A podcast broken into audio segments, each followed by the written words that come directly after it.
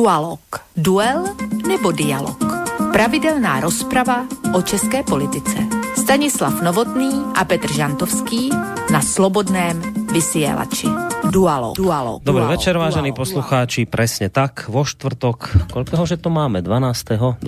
marca sa nám začína ďalší diel relácie Dualog pri ktorého počúvaní vás víta v tejto chvíli z bansko bystrického štúdia Boris Koroni. V tejto chvíli naozaj nemá zmysel, uh, ako sa u nás zvykne hovorievať, nemá zmysel chodiť dlho okolo horúcej kaše. Ono, keďže sa v týchto krízových časoch točí každá jedna téma okolo toho nešťastného koronavírusu, ktorý už prekročil hranice tak Slovenskej ako aj Českej republiky.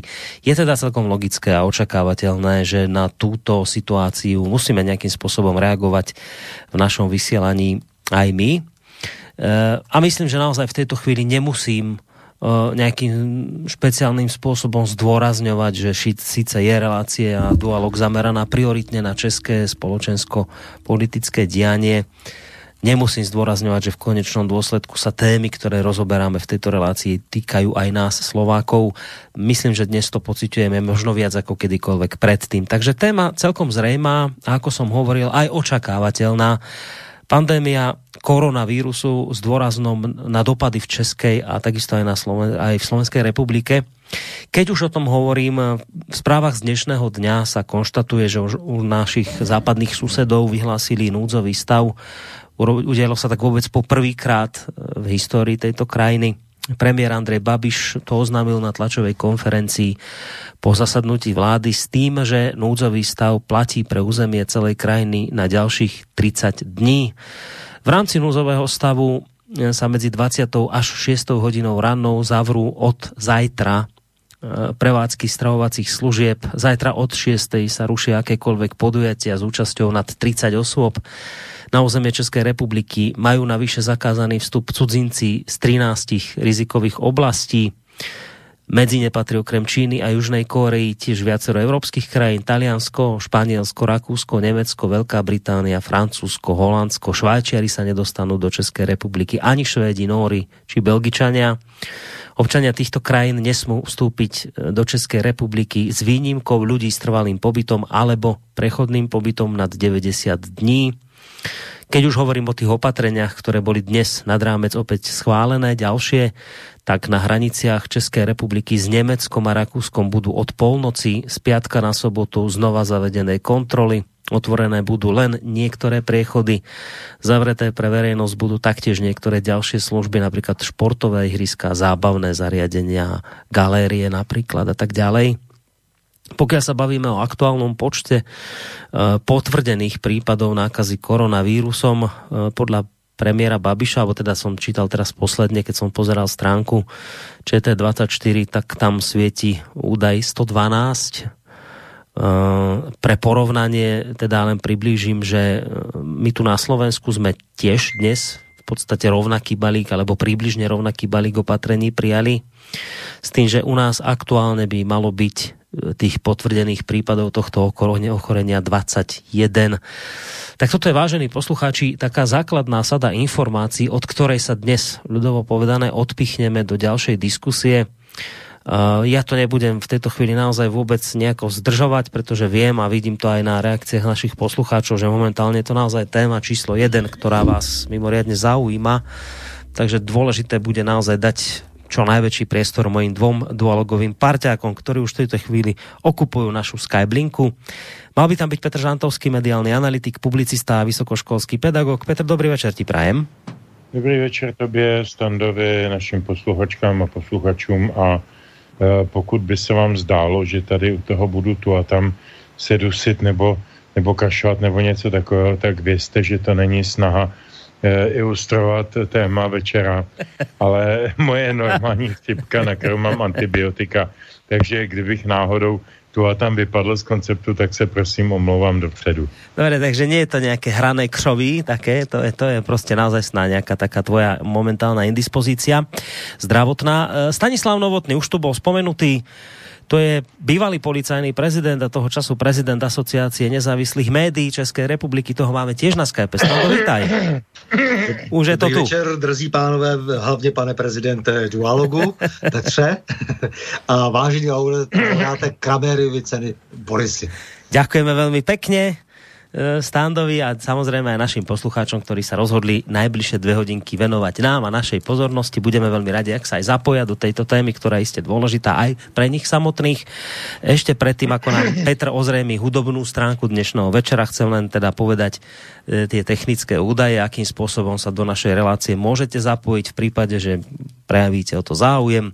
Mail studiozavinač.slobodnyvysielac.sk alebo naša internetová stránka, zelené tlačidlo otázka do štúdia na stránke hľadajte, alebo potom telefón 048 381 0101. Tak, je to v takom zrychlenom konaní z mojej strany tento celý úvod, ale je to dobré, lebo už som to spomínal, že treba viacej času venovať e, rozhovoru s menovanými dvomi pánmi, no ale nemôžeme obísť tú našu domácu úlohu, ktorá je vlastne vždy v úvode relácie o tom, že nám Petr priblíži hudobného hostia večera.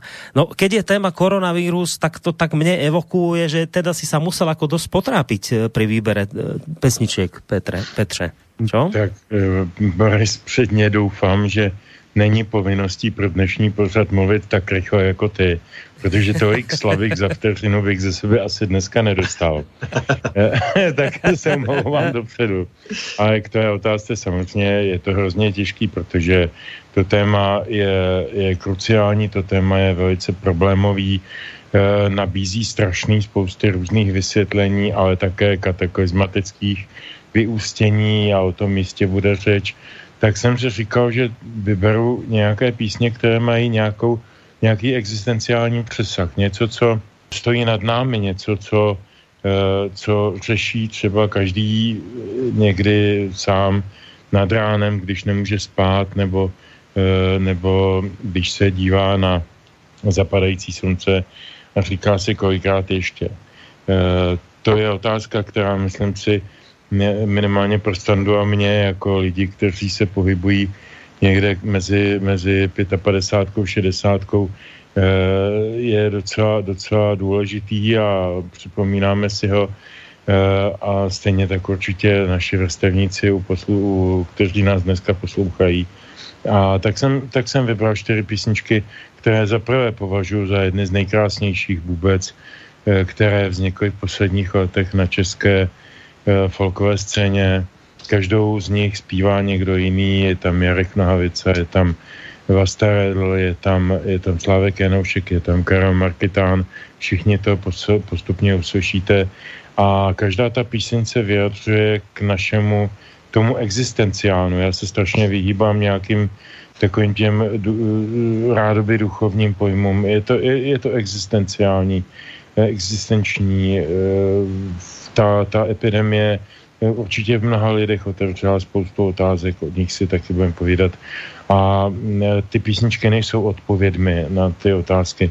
Ty písničky jsou ilustrací těch našich vnitřních dramat a dilemat.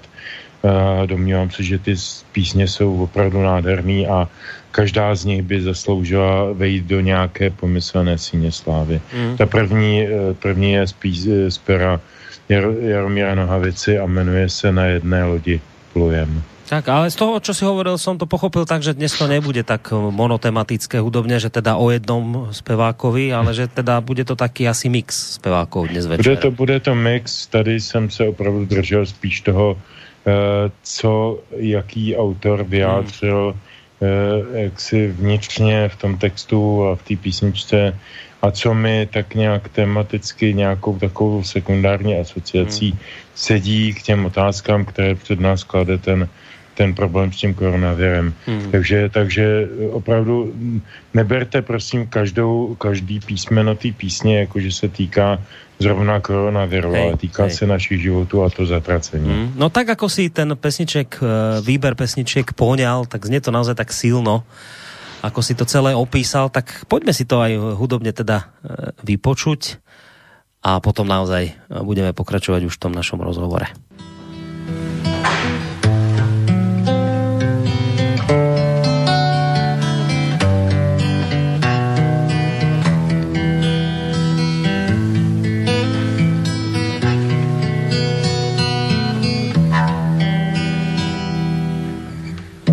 Na jedné lodi plujem na jedné palubě. A i když neveslujem, voda nás sama nese, na jedné lodi plujem, stříc stejné záhubě a mrtvé vyhazujem a živým smějeme se. Kapitán spil se rumem, lodník leští z klíčka, pasažéři blí do moře přes zábradlí a někde nad rozumem vysí režná smyčka pro ty, kdo ještě žijí, pro ty, kdo nevypadli.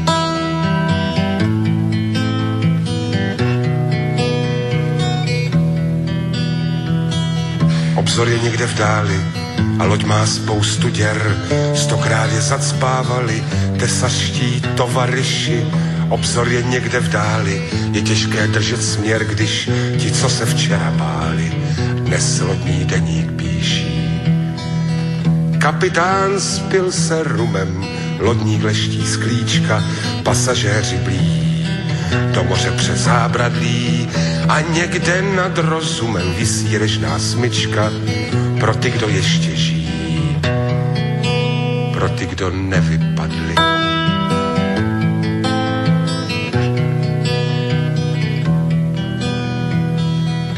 Krysy cení zuby svým křivým úsměvem. Tam dole v podpalubí jsou rády, že jsou rády. A krysy cení zuby, ach k sakru čerděvem. Daleko do záhuby, dokud jsme ještě tady. Pirátskou vlajku z hůru a do zubů nože žralokům kus žrádla, ať mají něco k jídlu a podnout do Azuru sídlíš-li tam Bože, pro tebe padla, teď my jdeme ke kormidlu. Tak takto znela prvá pesnička dnešného večera. Na niečo podobné sa môžete e, tešiť, pokiaľ nás budete počúvať až do tvojej 21. hodiny, 22. hodiny 30. minúty.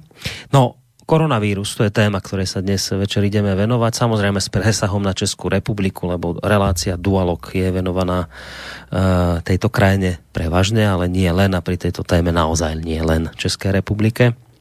Ja som tu v úvode uh, spomínal tie rôzne drakonické opatrenia vlád, či už teda tej českej, ale spomínal som, že podobné opatrenia prijímali uh, aj iné krajiny, medzi nimi aj Slovenská republika takéto naozaj drakonické opatrenia, ktoré majú vraj zabrániť šíreniu vírusu, respektíve jeho šírenie nejakým spôsobom spomaliť. To je naozaj nejaká nová situácia, ktorú myslím z nás doteraz v takomto rozsahu asi nikto nezažil.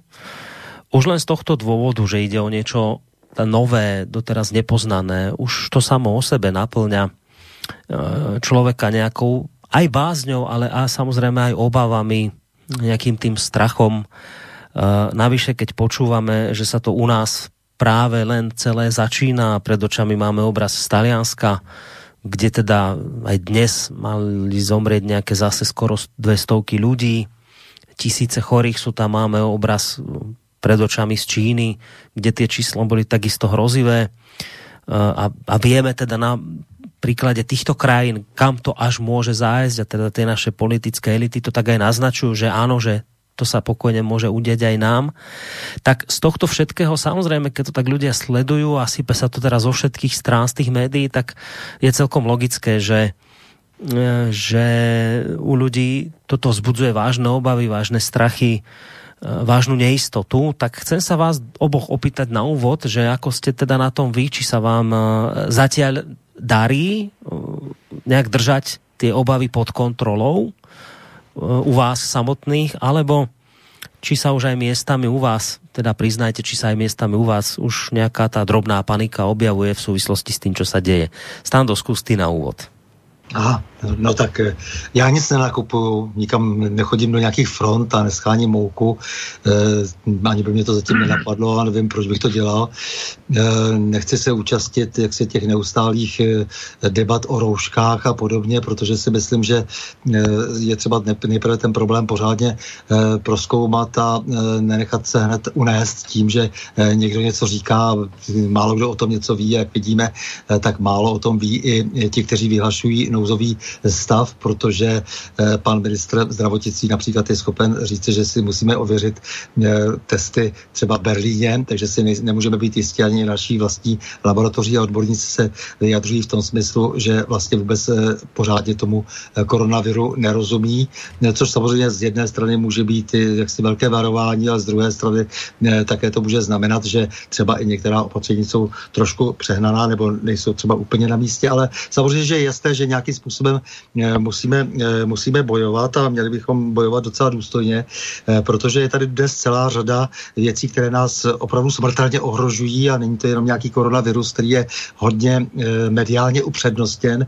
Je tady celá řada věcí, které se dějou, dějí souběžně, až se člověku velmi obtížně věří tomu, že tady nejde také o to, že ta, ten přirozený, ta přirozená obava člověka o vlastní život a o život bližních zastře e, jiné hrozby, které jsou naopak chtěné a které mohou vyvolat často ještě větší problémy, protože jestliže se k nám tady se snaží prodrat migrační vlna a najednou lidé z vlastních řad kárají, kárají Řecko, že není ochotno je pustit přes hranice, to tady u nás je opravdu veliká iniciativa, jistý bývalý ministr vnitra Jan Rubl s paní Danou Němcovou, eh, tak to a celý, celou řadou dalších signatářů z neziskovek si přejí, aby eh, se sem už konečně dostali právě ti migranti, kteří mohou být tím dalším velmi silným akcelerátorem eh, v té údajné pandemii eh, a to najednou nevadí,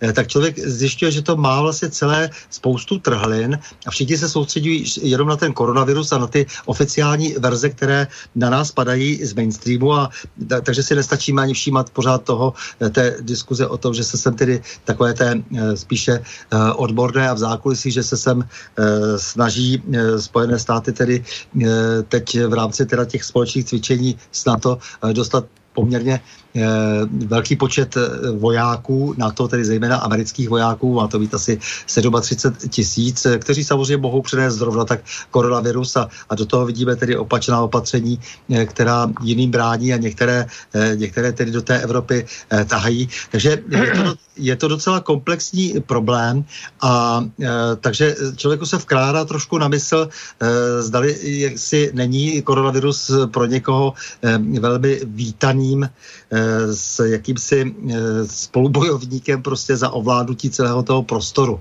hmm. Eh, evropského.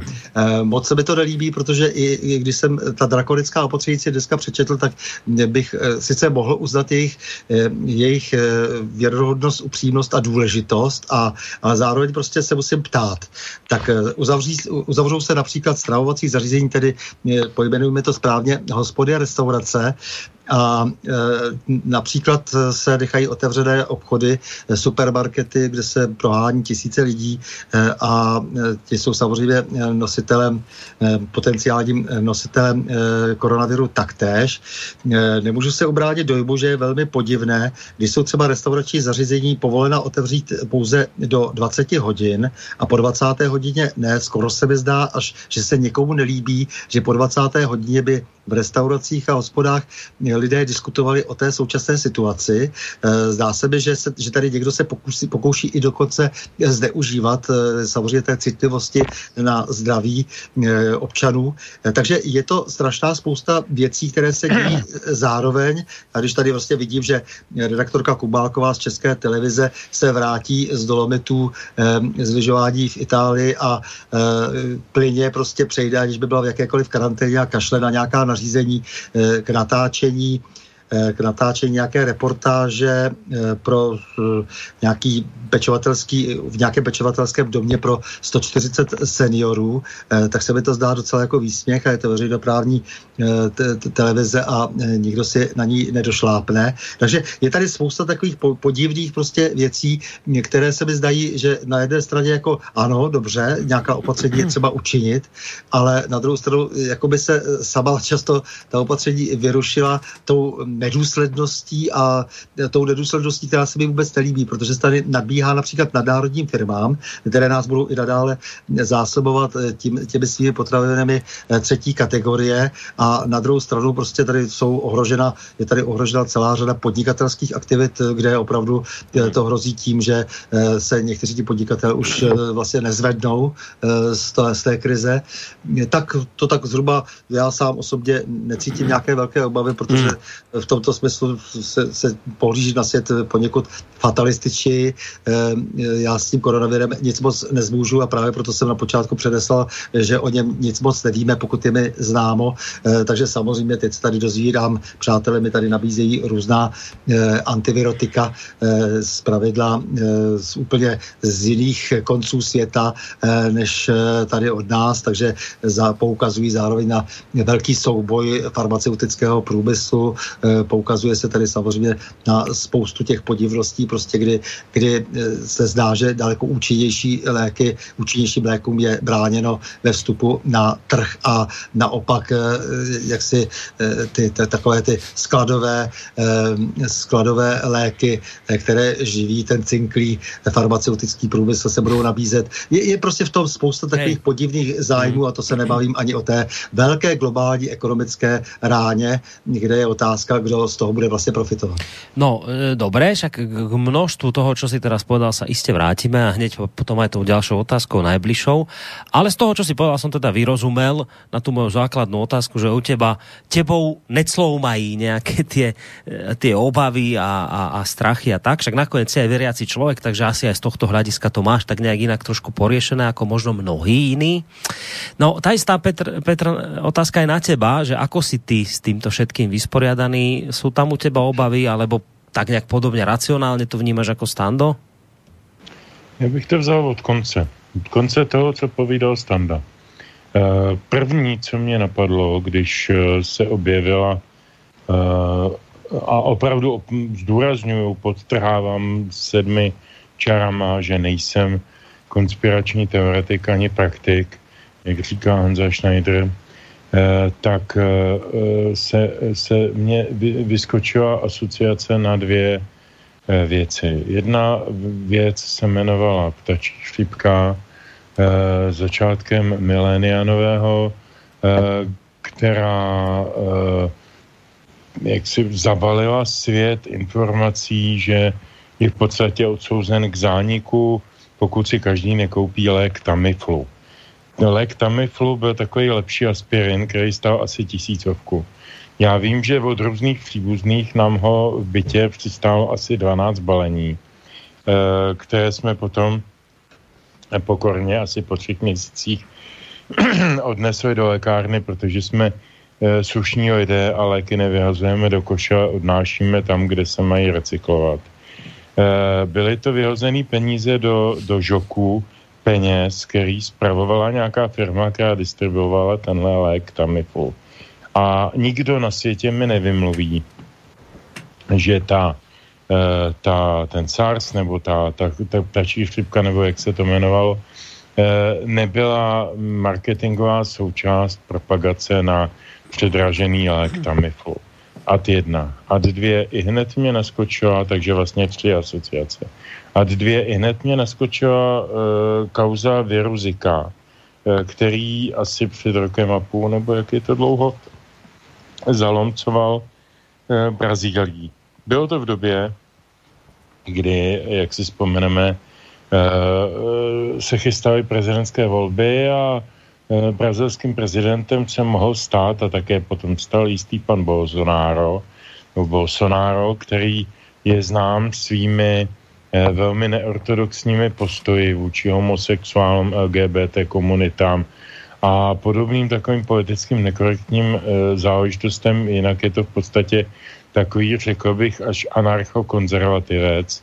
To znamená, že, že je to takový ten příznivec volného trhu až do, až do úplného, e, úplného mm, jaksi anarchistického e, extrému, já nevím, jak to nazvat, hmm. ne, ne, neznám žádný takový, žádný takový jiný příklad ve světě, Každopádně Bolsonaro je v Brazílii, já mám Brazílii přátelé, takže mám nějaké zprávy o tamto. Bolsonaro je mezi obyčejnými lidma velice oblíbený, tak jako je oblíbený mezi obyčejnými lidma u nás pan Zeman.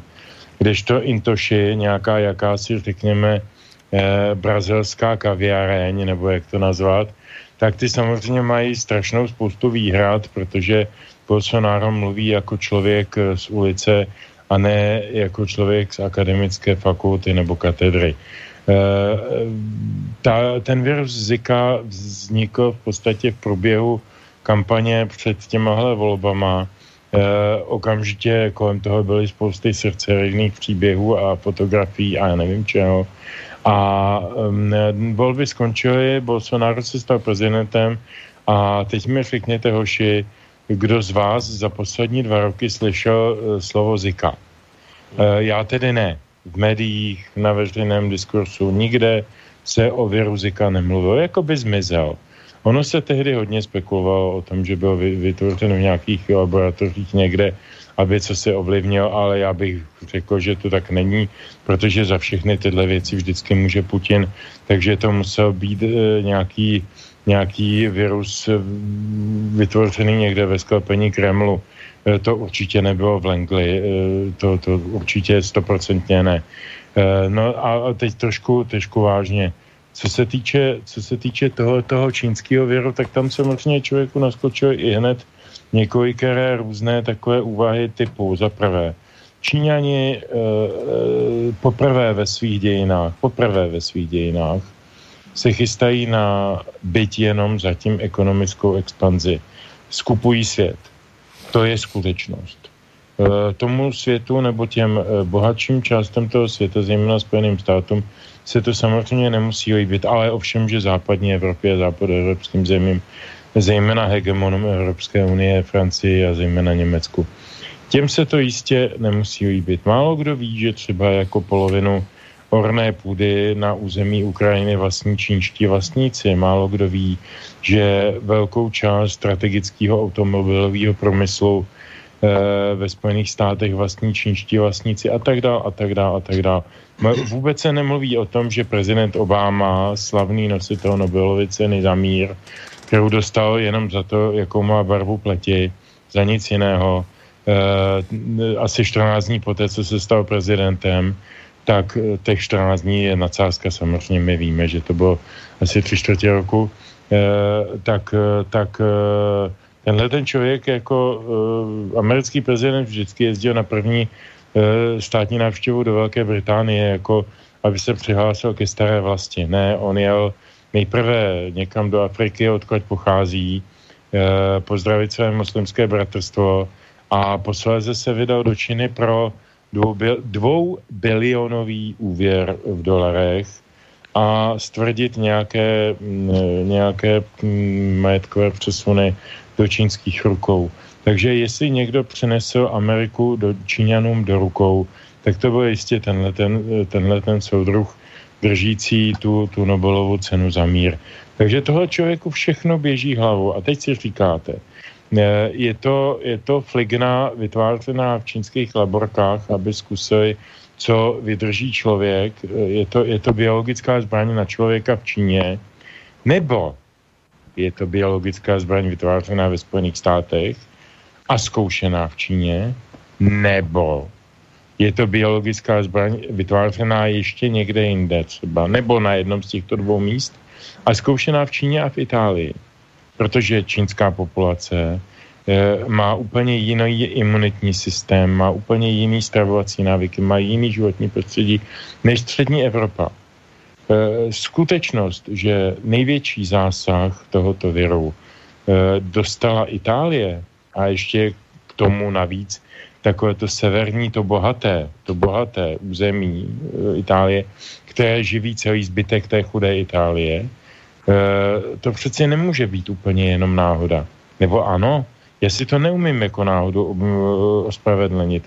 Pro mě prostě je to pokusný králík, ta Itálie, co vlastně tenhle ten úžasný koronavirus všechno dokáže.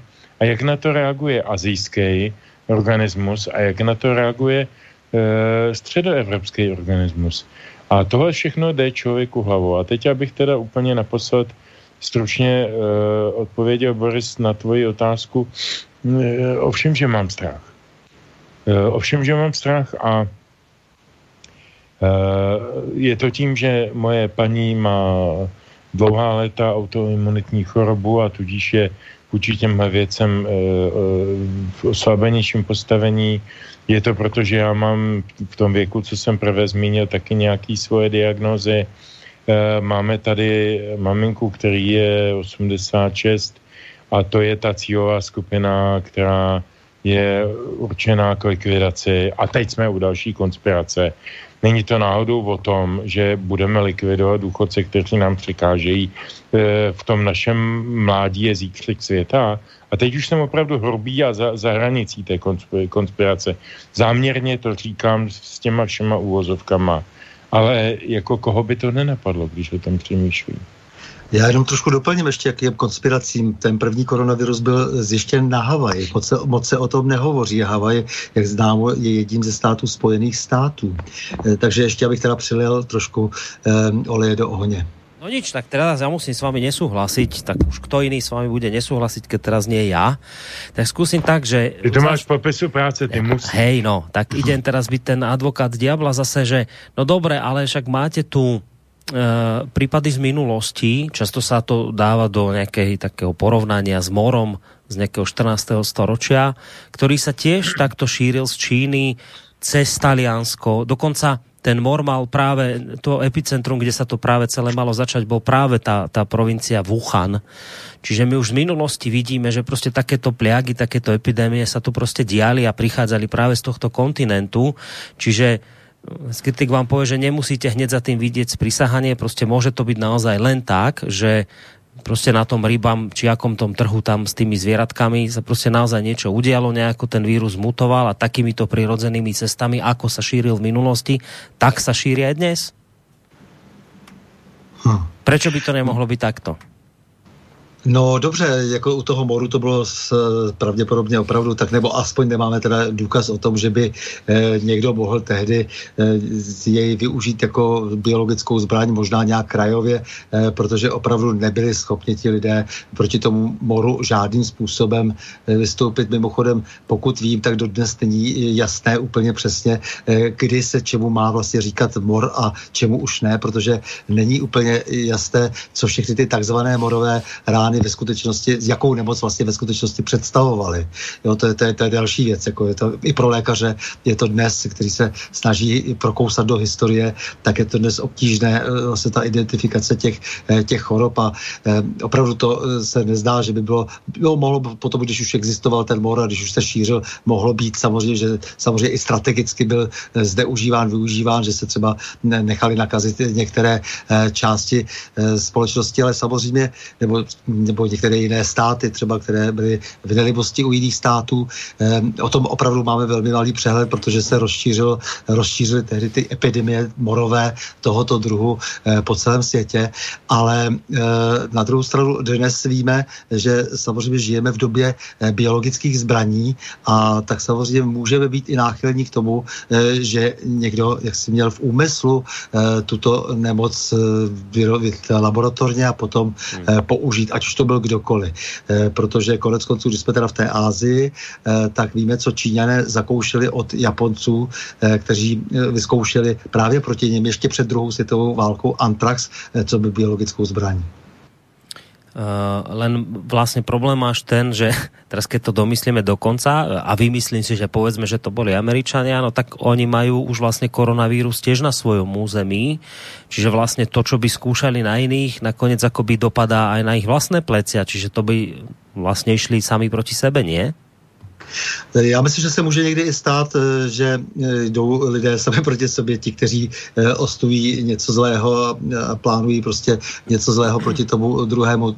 To jsme jako stát z toho, to, v historii byli toho mnohokrát svědky. Já si taky nejsem úplně jist, že si všichni, kteří teď padají na těch burzách, něco takového přáli, byli by tedy ve no, spojení no. s nějakým deep statem a zároveň by byli třeba členy římského klubu a když dnes, jak si se dostávají do toho velkého propadu, tak je možné, že také, také třeba pokud by byli tedy ve spojení s někým, kdo se pokouší tímto způsobem snížit stav populace, tak samozřejmě potom může být zasažen i jeho biznis.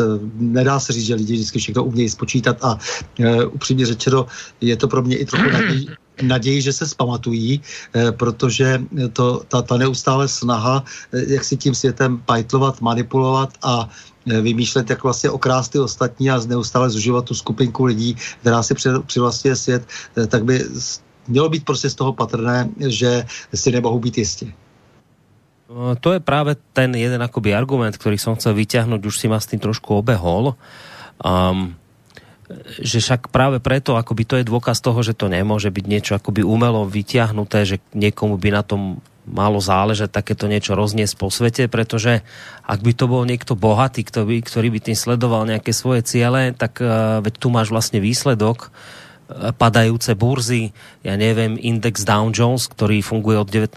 storočia, sa prepadol v týchto dňoch na svoje historické minimum. On nikdy nebol taký nízky, ako je teraz. Rúcajú sa burzy. Proste tu je naozaj teraz akože veľký ekonomický problém.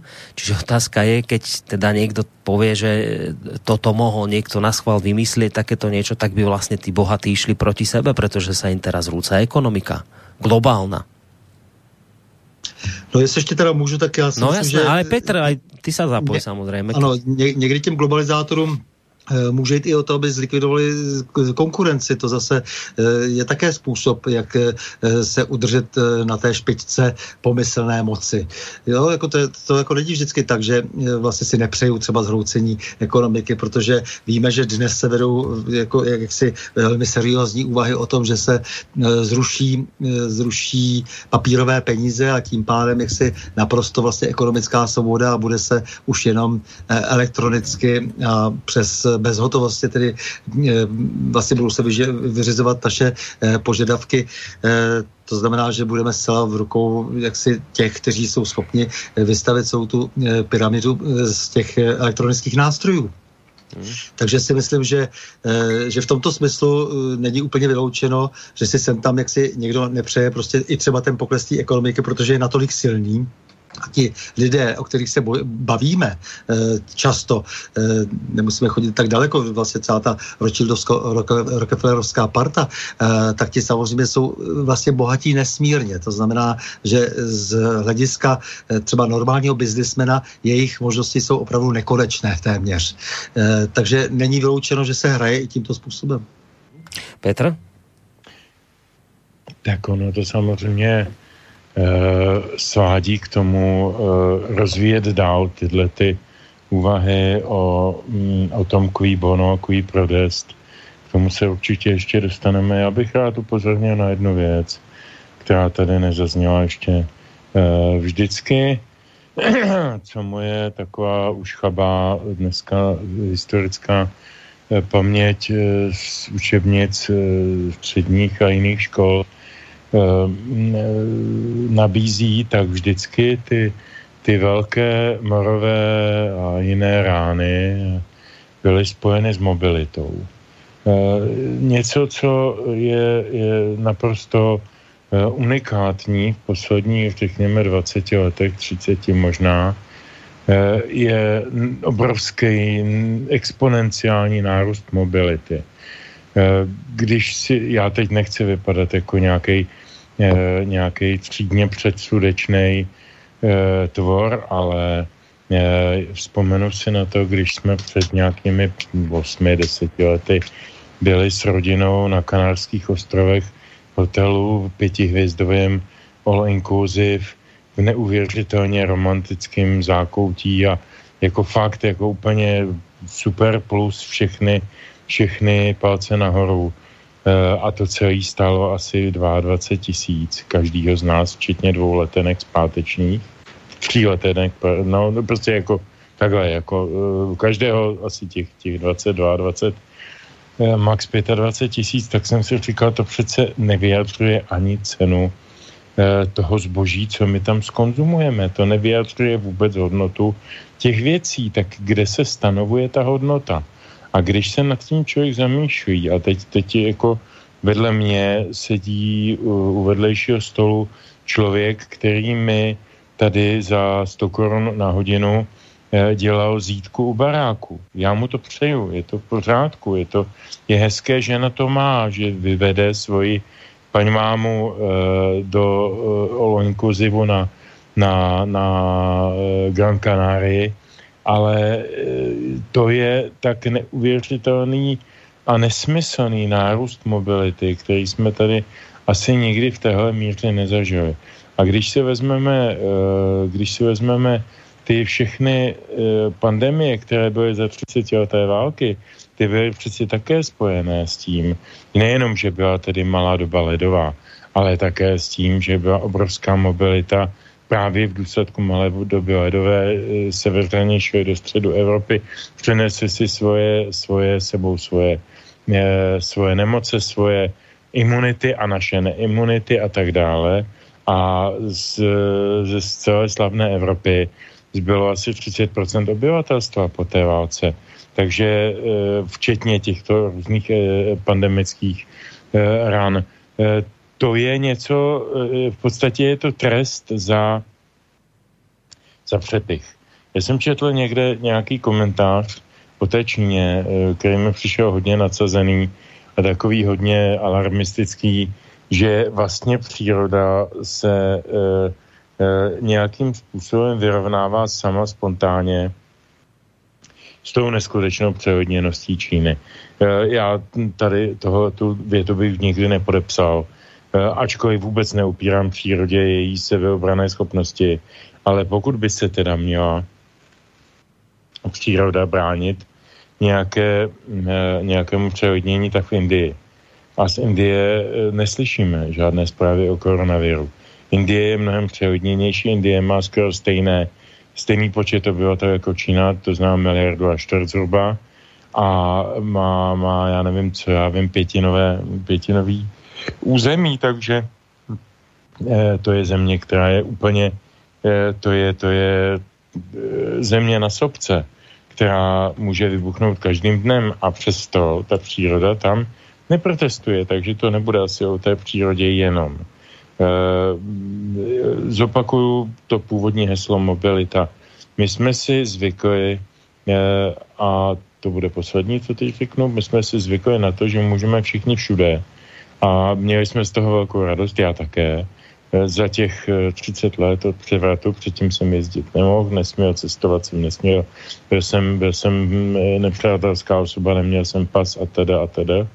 Eh, Standa ví, o čem mluví, protože byl ve stejné situaci, myslím, eh, tak, eh, tak jsem hnedka po převratu vyrazil na západ, zejména do Londýna, kde mi bylo vždycky dobře, dokud tam nezačali vládnout muslimové. Od té doby jsem tam už nebyl. A ne kvůli muslimům, ale kvůli tomu, že se mentalita toho města změnila strašným způsobem. A e, vlastně teď jsem projel celou tu Evropu, podíval jsem se na ty památky, co jsem chtěl a pak jsem si říkal, a proč bych dál jezdil? Co tam, co tam uvidím novýho? Co, jako proč bych dál jezdil tadyhle na Fuerteventuru, když je to poušť? Proč bych jezdil tamhle a tamhle a tamhle a tamhle, e, když tady mám Krkonoše? Teď to říkám úplně blbě, zaprděně, čecháčkovsky, ale eh, vy víte, proč to říkám. Eh, my jsme eh, obětí svého vlastního nadbytku a svého vlastního hedonismu, zážitkového promyslu a všech těchto těch pitomostí, které nám, ale to není spontánní věc, která by vznikla jen tak z ničeho nic. To je nám vloženo do našich životů tím, vlastní, těmi vlastníky toho zážitkového promyslu protože to je obrovský biznis, ze kterého se dají vyrábět veliký peníze. No a ten biznis teď sáhl na své dno. Teď jde dolů. Teď skončil. Tuto chvíli skončil. Tento biznis, zážitkový, cestovní, turistický, nevím jaký, v podstatě skončil. Teď si pojedeme možná někteří, kteří jsou hodně bohatí, na Antarktidu. To je za 4 milionů jeden výlet. E, ty, co jsou blbí, a méně bohatí pojedou na výletní loď do Karibiku, kde chytnou koronavirus. Když to zjednodušuju, strašně zvulgarizuju, ten, my jsme v pasti toho spotřebního průmyslu a toho spotřebního světa. Já jsem se vždycky strašně zlobil na komunisty, že nám říkali, víte, kapitalismus to je jenom ta spotřeba, to jsou jenom ty hadříky a ty magnetofony a ty gramofonové desky a tohleto, ale vy musíte myslet na to budování těch hodnot a tyhle ty, já jsem říkal vždycky, běžte s těma kecama někam, eh, než jsem přijel poprvé do Londýna a pak jsem zjistil, že sice pravda, eh, křivá, tedy kožená bunda, tam stojí asi tolik jako v přepočtu jako, jako eh, bych jí pořídil u nás e, nějakou takovou jakoby Hubertus nějaký vošklivý, šerednej e, a můžu si jich koupit za svůj plat třeba 10 měsíčně.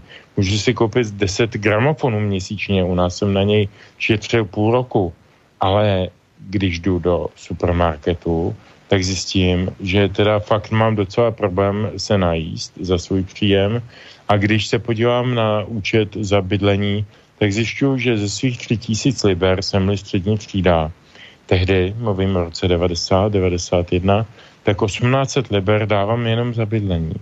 A to všechno my jsme tady nevěděli. To nám komunisti neřekli, protože byli pitomí, neuměli svoji propagandu dobře prodat. Ale, ale je to pravda. A my jsme, my jsme jak šílenci vyletěli do světa, propadli jsme zážitkovému promyslu a teď na něj dojíždíme. Já jsem přesvědčený, že je to jeden, jedna z příčin. Hmm. Stán, to chceš něco na doplnění? No já tomu ještě doplním právě to, co teď hýbe Evropou, e, protože jsme tak strašně e, vlastně e, spichlí a jak říká Petr, prostě jak si opravdu žijeme tady v tom přepichu nebo toužíme po tom luxusu ještě větším, s tím je spojeno taky to, že jsme vlastně zlenivěli. Jo, to, to je také dáno tím, že nechceme, nebo nechtějí se třeba západní státy špinice ovzduší, nechtějí vyrábět u sebe a chtějí vyrábět pokud možno co nejvíce zaledvo právě třeba v Ázii. Takže teď jako byla ta tragikomická situace, která vznikla třeba mezi Holandskem, Belgií a, e, a, a e, Německem, protože Německo si třeba ještě uchovalo nějakou výrobu. Že jo? Výroba to je prostě pořád ještě něco, co chce kus fištrónu a chce to trošku pracovat a chce to být jako nějakou disciplínu, tak oni už nemají žádnou výrobu. A teď, když chtěli teda ty roušky, tak vlastně ty roušky najednou jim řekli, že jim Němci neprodají, protože mají málo. A oni říkali, no ale my máme výrobu v Ázii veškerou. Takže my nemáme, tak koukejte se s náma podělit, jsme přece v Evropské unii. Eh, to totiž s tím vším souvisí, že vlastně s tou spichlostí ještě navíc jako roste nakonec sobectví a vůbec se nevytvářely ty, nevytvořily ty družné eh, vztahy, eh, které byly předpokládány při vábení do Evropské unie, při její zakládání a, a, tak, a tak dále. Protože najednou se ukázalo, že dva státy, které ještě co ty, dejme tomu, vyrábí, tak najednou jsou velmi sobecké, to znamená Francie a Německo.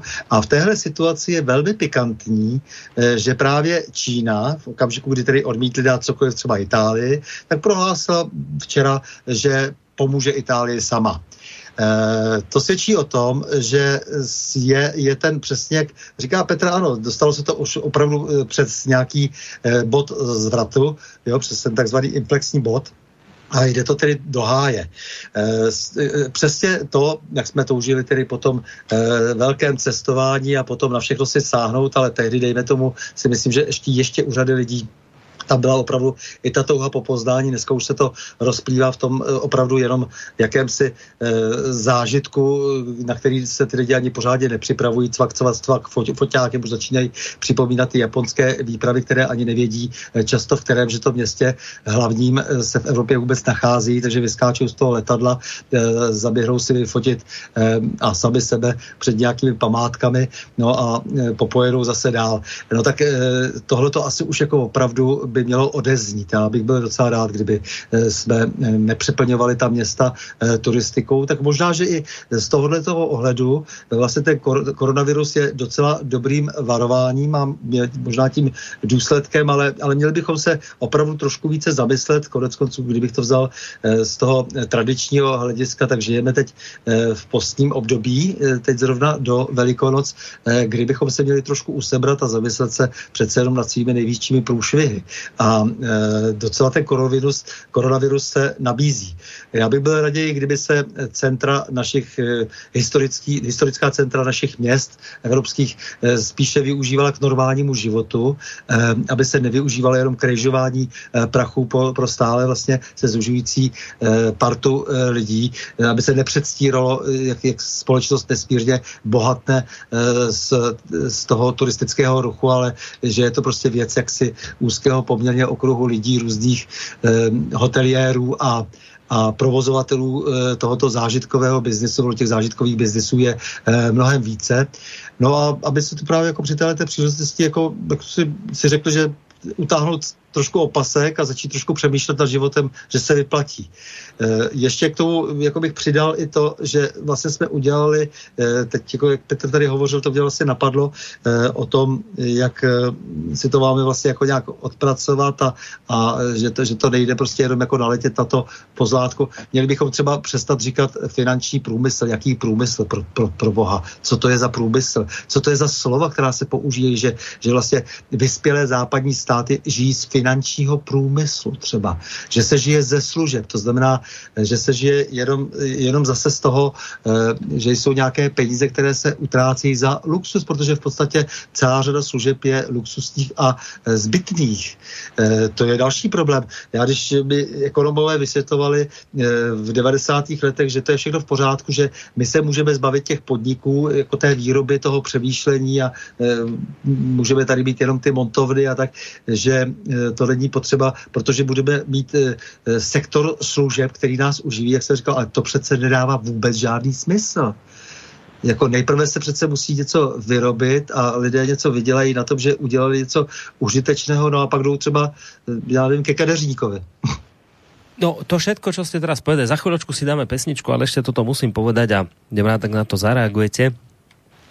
To všetko, o čom ste teraz hovorili, dáva za pravdu mne lebo som povedal, že teda podľa mňa to nič naplánované byť nemôže, lebo už som spomínal, že padajú trhy, v minulosti sme tu podobné pandémie mali, ale hlavne, hlavne presne sa toto deje, že sa ukazujú trhliny globalizácie. Veronika Sušová-Salminen, ktorá si poznáte, ona píše pre Argument, hovorí, tro, trošku len z nej ocitujem, koronavírus teď v přímém prenosu ukazuje na temnější stránky globalizace, která rozhodně neznamená propojenost a závislost na úrovni stejné, rovné pro všechny. Vzájomná závislost nepřinesla rovnost nýbrž hierarchie mocenského a ekonomického typu. Globalizace nevytvořila jenom vítěze, vytvořila i poražené nepřinesla e, víc demokracie a víc kontroly nad vlastními životy. Naopak se pro celé národní státy a společnosti stala receptem na ztrátu kontroly a suverenity.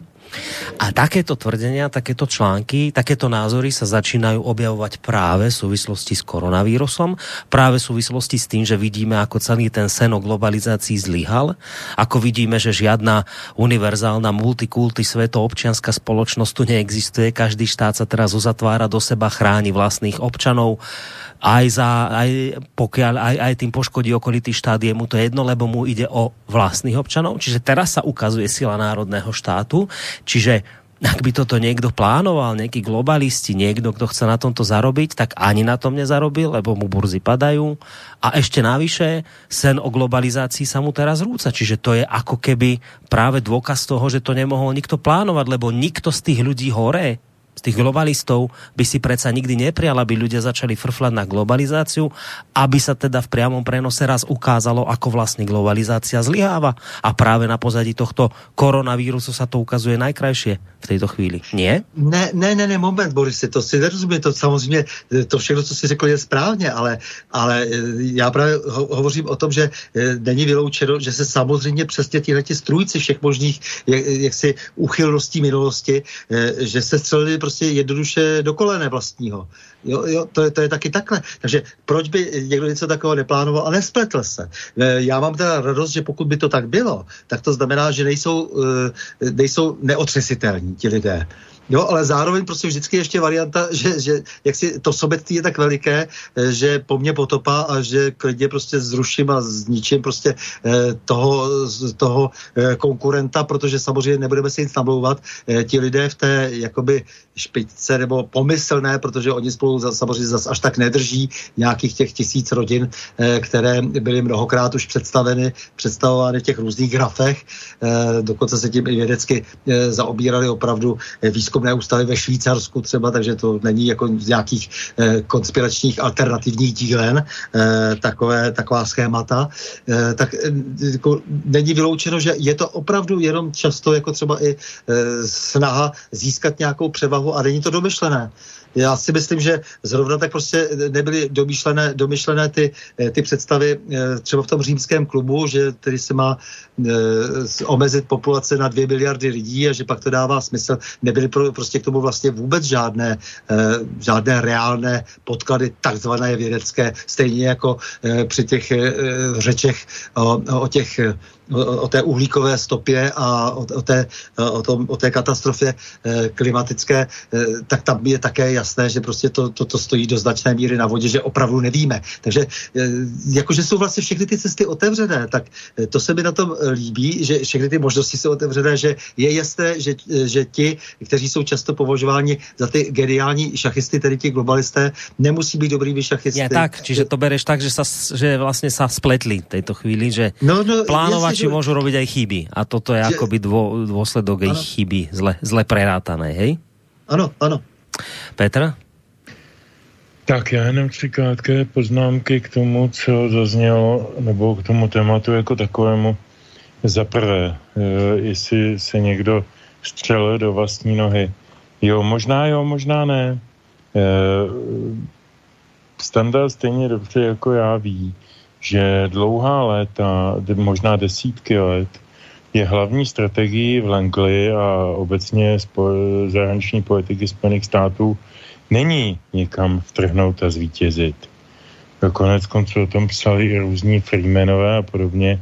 Nejde o to zvítězit, jde o to udělat tam takový nepořádek, aby bylo možné tam potom vejít jako ten vítěz nebo jako ten donátor dobrá. Eh, vy, vyšťárat tam všechny možné veřejné zakázky a na tom zbohatnout. Nejde vůbec o to, to jsme viděli na arabském jaru. Vůbec nešlo o to, aby, eh, aby v Egyptě husnýho Mubaraka Eh, vystřídal nějaké moslimské bratrstvo a zvítězil a na dlouhá léta tam ustavilo islámský stát. Naopak, to by bylo velmi kontraproduktivní a pro Ameriku nepohodlné. Tam bylo potřeba, abyste se ten islámský eh, režim toho muslimského bratrstva položil co nejrychleji, takže pomohli co nejvíc a aby dostali Nursího na šebenici. E, stejným způsobem funguje dneska konflikt, nebo fungoval dlouho, několik let konflikt v Sýrii do dneška to funguje v Libii a tak dál a tak dál a tak dál. To je prostě strategie, přijdu, rozkopnu, co můžu a pak hledám, na čem se napakuju. Říkám to velmi oškovými, jednoduchými slovy, ale myslím, že to tak je. Protože o co tady jde? Tady jde v podstatě stále jenom o jedno jediné a to jsou biznis, zakázky a to zejména vojenské, protože stát je výborný věř, je dlužník. Je nejistější dlužník, on vždycky zaplatí, někdy později, někdy méně, ale vždycky zaplatí. Čili všechny zakázky vojenského charakteru, které jsou, jdou za státem, jsou pro ten vojensko-promyslový komplex absolutně dokonalý a my přeci nemůžeme mít zakázky na nový, co já vím, zbraňový systémy, eh, detektory, radary a jiný kraviny, frontičky, bez toho, aniž by o tom někdo někde strategi, strategicky rozhodl. Takže někdo někde mohl strategicky rozhodnout o tom, že vznikne někde nějaký, a teď promiňte, koronavirus. E, a s tím se bojuje. Já jsem dokonce, dokonce bych byl skoro ochoten říci, že jsem docela nakloněný přesvědčení, že někde, a teď já fakt nevím, jestli v Spojených státech nebo v Číně, spíš bych se klonil k té první verzi. Existuje samozřejmě už dávno nějaký kontravirus nebo, nebo, nebo nějaká, nějaká léčebná metoda, protože oni se přece nemůžou nechat vyvraždit celé svoje obyvatelstvo Ježíš Maria, tak jako pár desítek tisíc lidí, to, to nikoho nebolí, to jsou běžné ztráty, to jsou procentíčka, promilíčka. Jo, to je ve vojenském myšlení, jako když si jako, já nevím jak Boris, ale Standa a já jsme zažili aspoň kousíček myšlení zelených mozků. Já jsem byl rok uh, na vojně těž. Ty jsi byl na, na vidíš to, tak víš, no. o čem mluvím. Jo, to, to, to jsou prostě jako myšlení vojenského zeleného mozka je, pokud se to dá nazvat mozkem, je něco tak strašně specifického, eh, co, co nelze uchopit normální lidskou logikou. Čili já bych upozornil na to, že tato věc tady může hrát svoji roli. A ještě jedna poslední poznámka, prosím. Bavili jsme se o té mobilitě, o, o té mobilitě, o těch památkách, standard říkal historická centra měst a tak dále. Já jsem byl vyděšený v tom roce 90, když jsem poprvé byl v Londýně, z jediné věci. Jinak to bylo hezké město, eh, vlídné, zejména takové ty předměstské restaurace eh, irské, kde hráli Irčani krásnou muziku a tak a pilo se dobrý pivo. Eh, tak co mě vyděsilo, bylo vylidňování center historických center měst. Londýn má také nějaké centrum. A není to Piccadilly, ani v Shaftesbury, ani Pelmel Street. E, jsou to prostě ty malé uličky okolo toho nejúžšího centra okolo Westminsteru, který byly vylidněný, byly tam postavený hnusný, pošklivý sklobetonový blbosti, krabice, jak to vidíme tady u nás s tím 30 letým spožděním. A samozřejmě tam nemůžou žít lidé. Tam můžou chodit jenom bílí jímečky, který tam chodí rozhodovat o budoucnosti světa. Nebo o čem, co já vím, co tam dělají. Já tam nechodím. Ale, ale e, lidé tam nežijí.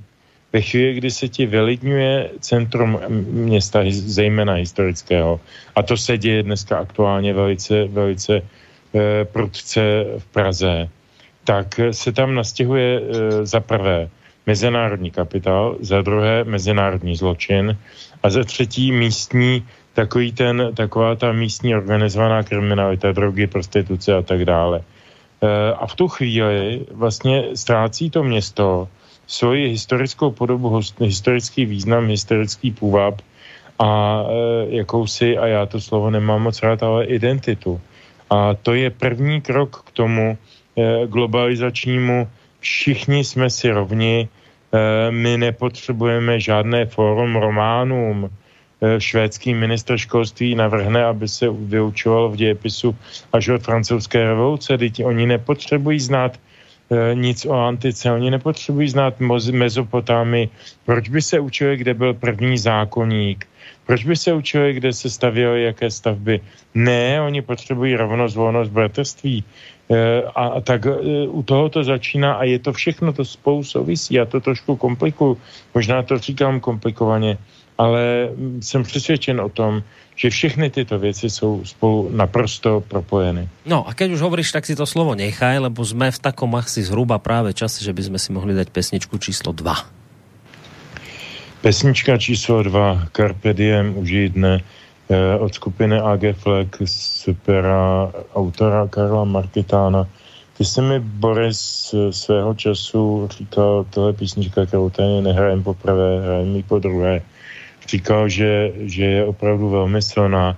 Dneska si mi dokonce mailem napsal, že ti vyvolala zimom riauky, mm-hmm. jestli to říkám hezky česky, ano, slovensky. Ano, ano. E, to je, myslím si, jedna z nejsilnějších písní o, o tom, co nás čeká. Mm. Tak si pojďme vypočuť.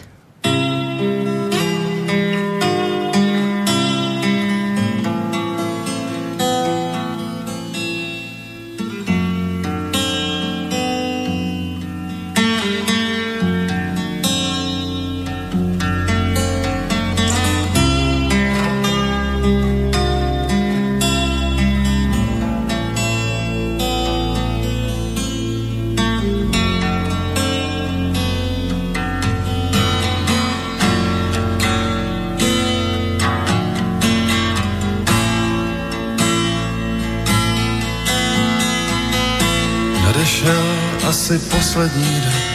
Podívej, celá planeta blázní. A já neuroním ani slzu pro ní, jenom zamknu dům. Půjdu po koleji až na konečnou, ale jak mám krok vojensky rázný. A nezastavím ani na červenou, na truc předpisů.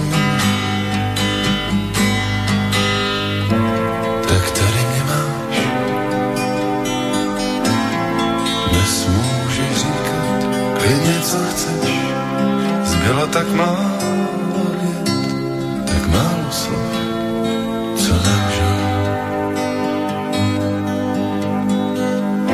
Už si nebudeme hrát na román, ze tři růž nikdo nás nenatáčí. Je poslední den a zbyla nám jen miska cukroví. Ať všechny hospody dnes doženou plán, ať svět z posledního pije a tančí. Já nebudu pít, nechám naplno znít hlavě všechno, co mám.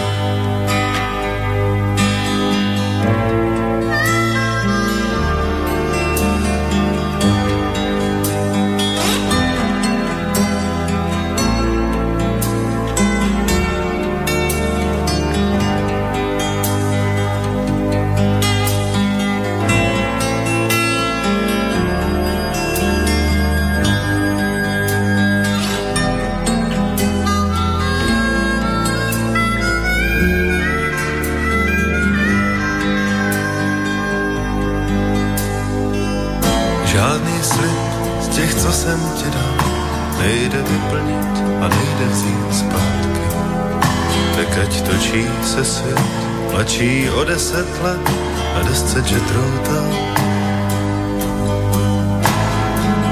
Ať platí aspoň dnes, co dřív jsem jen lhal, carpe diem. Život je krátký, v tvých očích je klid a nemám chuť snít, co by bylo dál.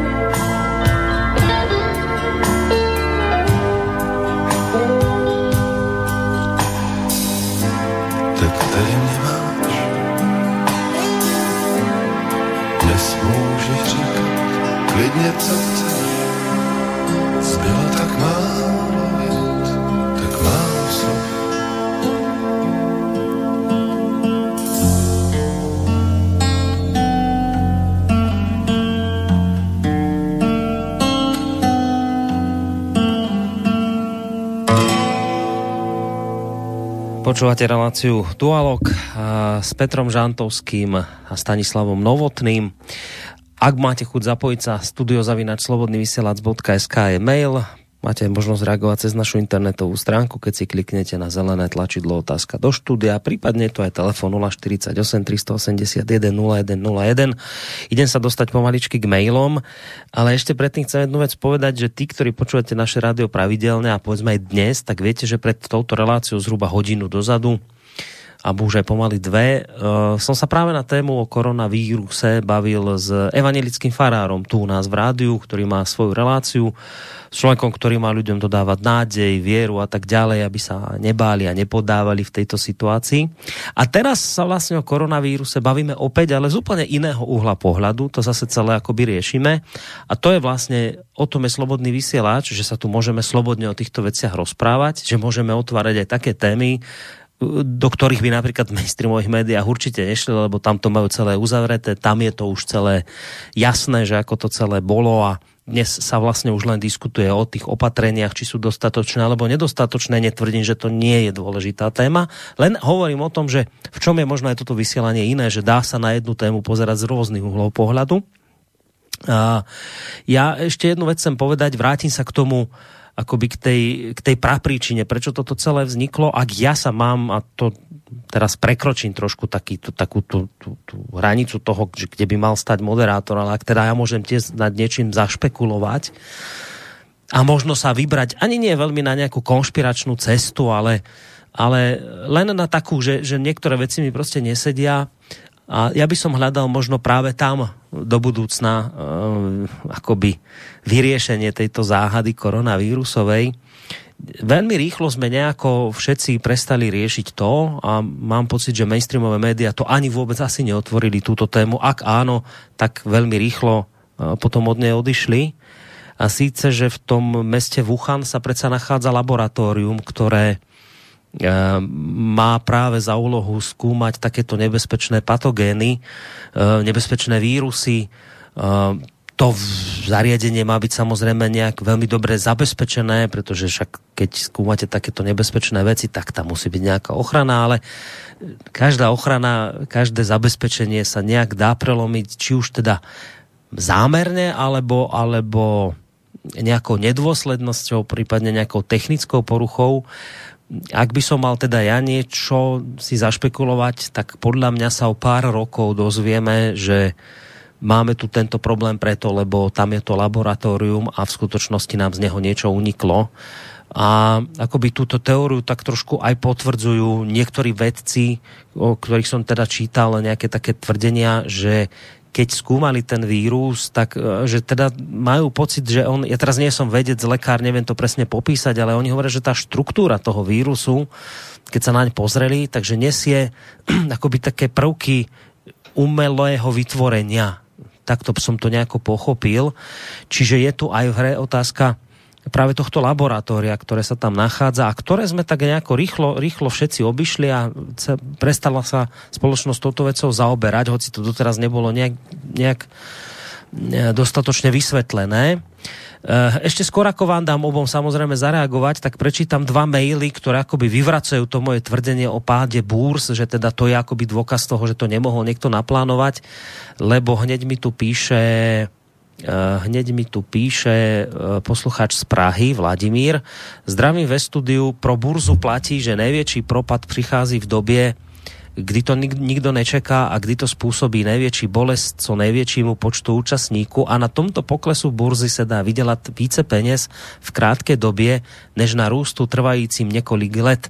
Nehledě na to, že po uh, propadu burzy za vydělané peníze velmi levně nakoupíte akcie firem, které chcete ovládnout. A ještě jedna věc, pohyb na burze udává ten, kdo sedí na největším balíku peněz, neboli kdo má nejvíc peněz, určuje, jestli burza bude růst nebo padat.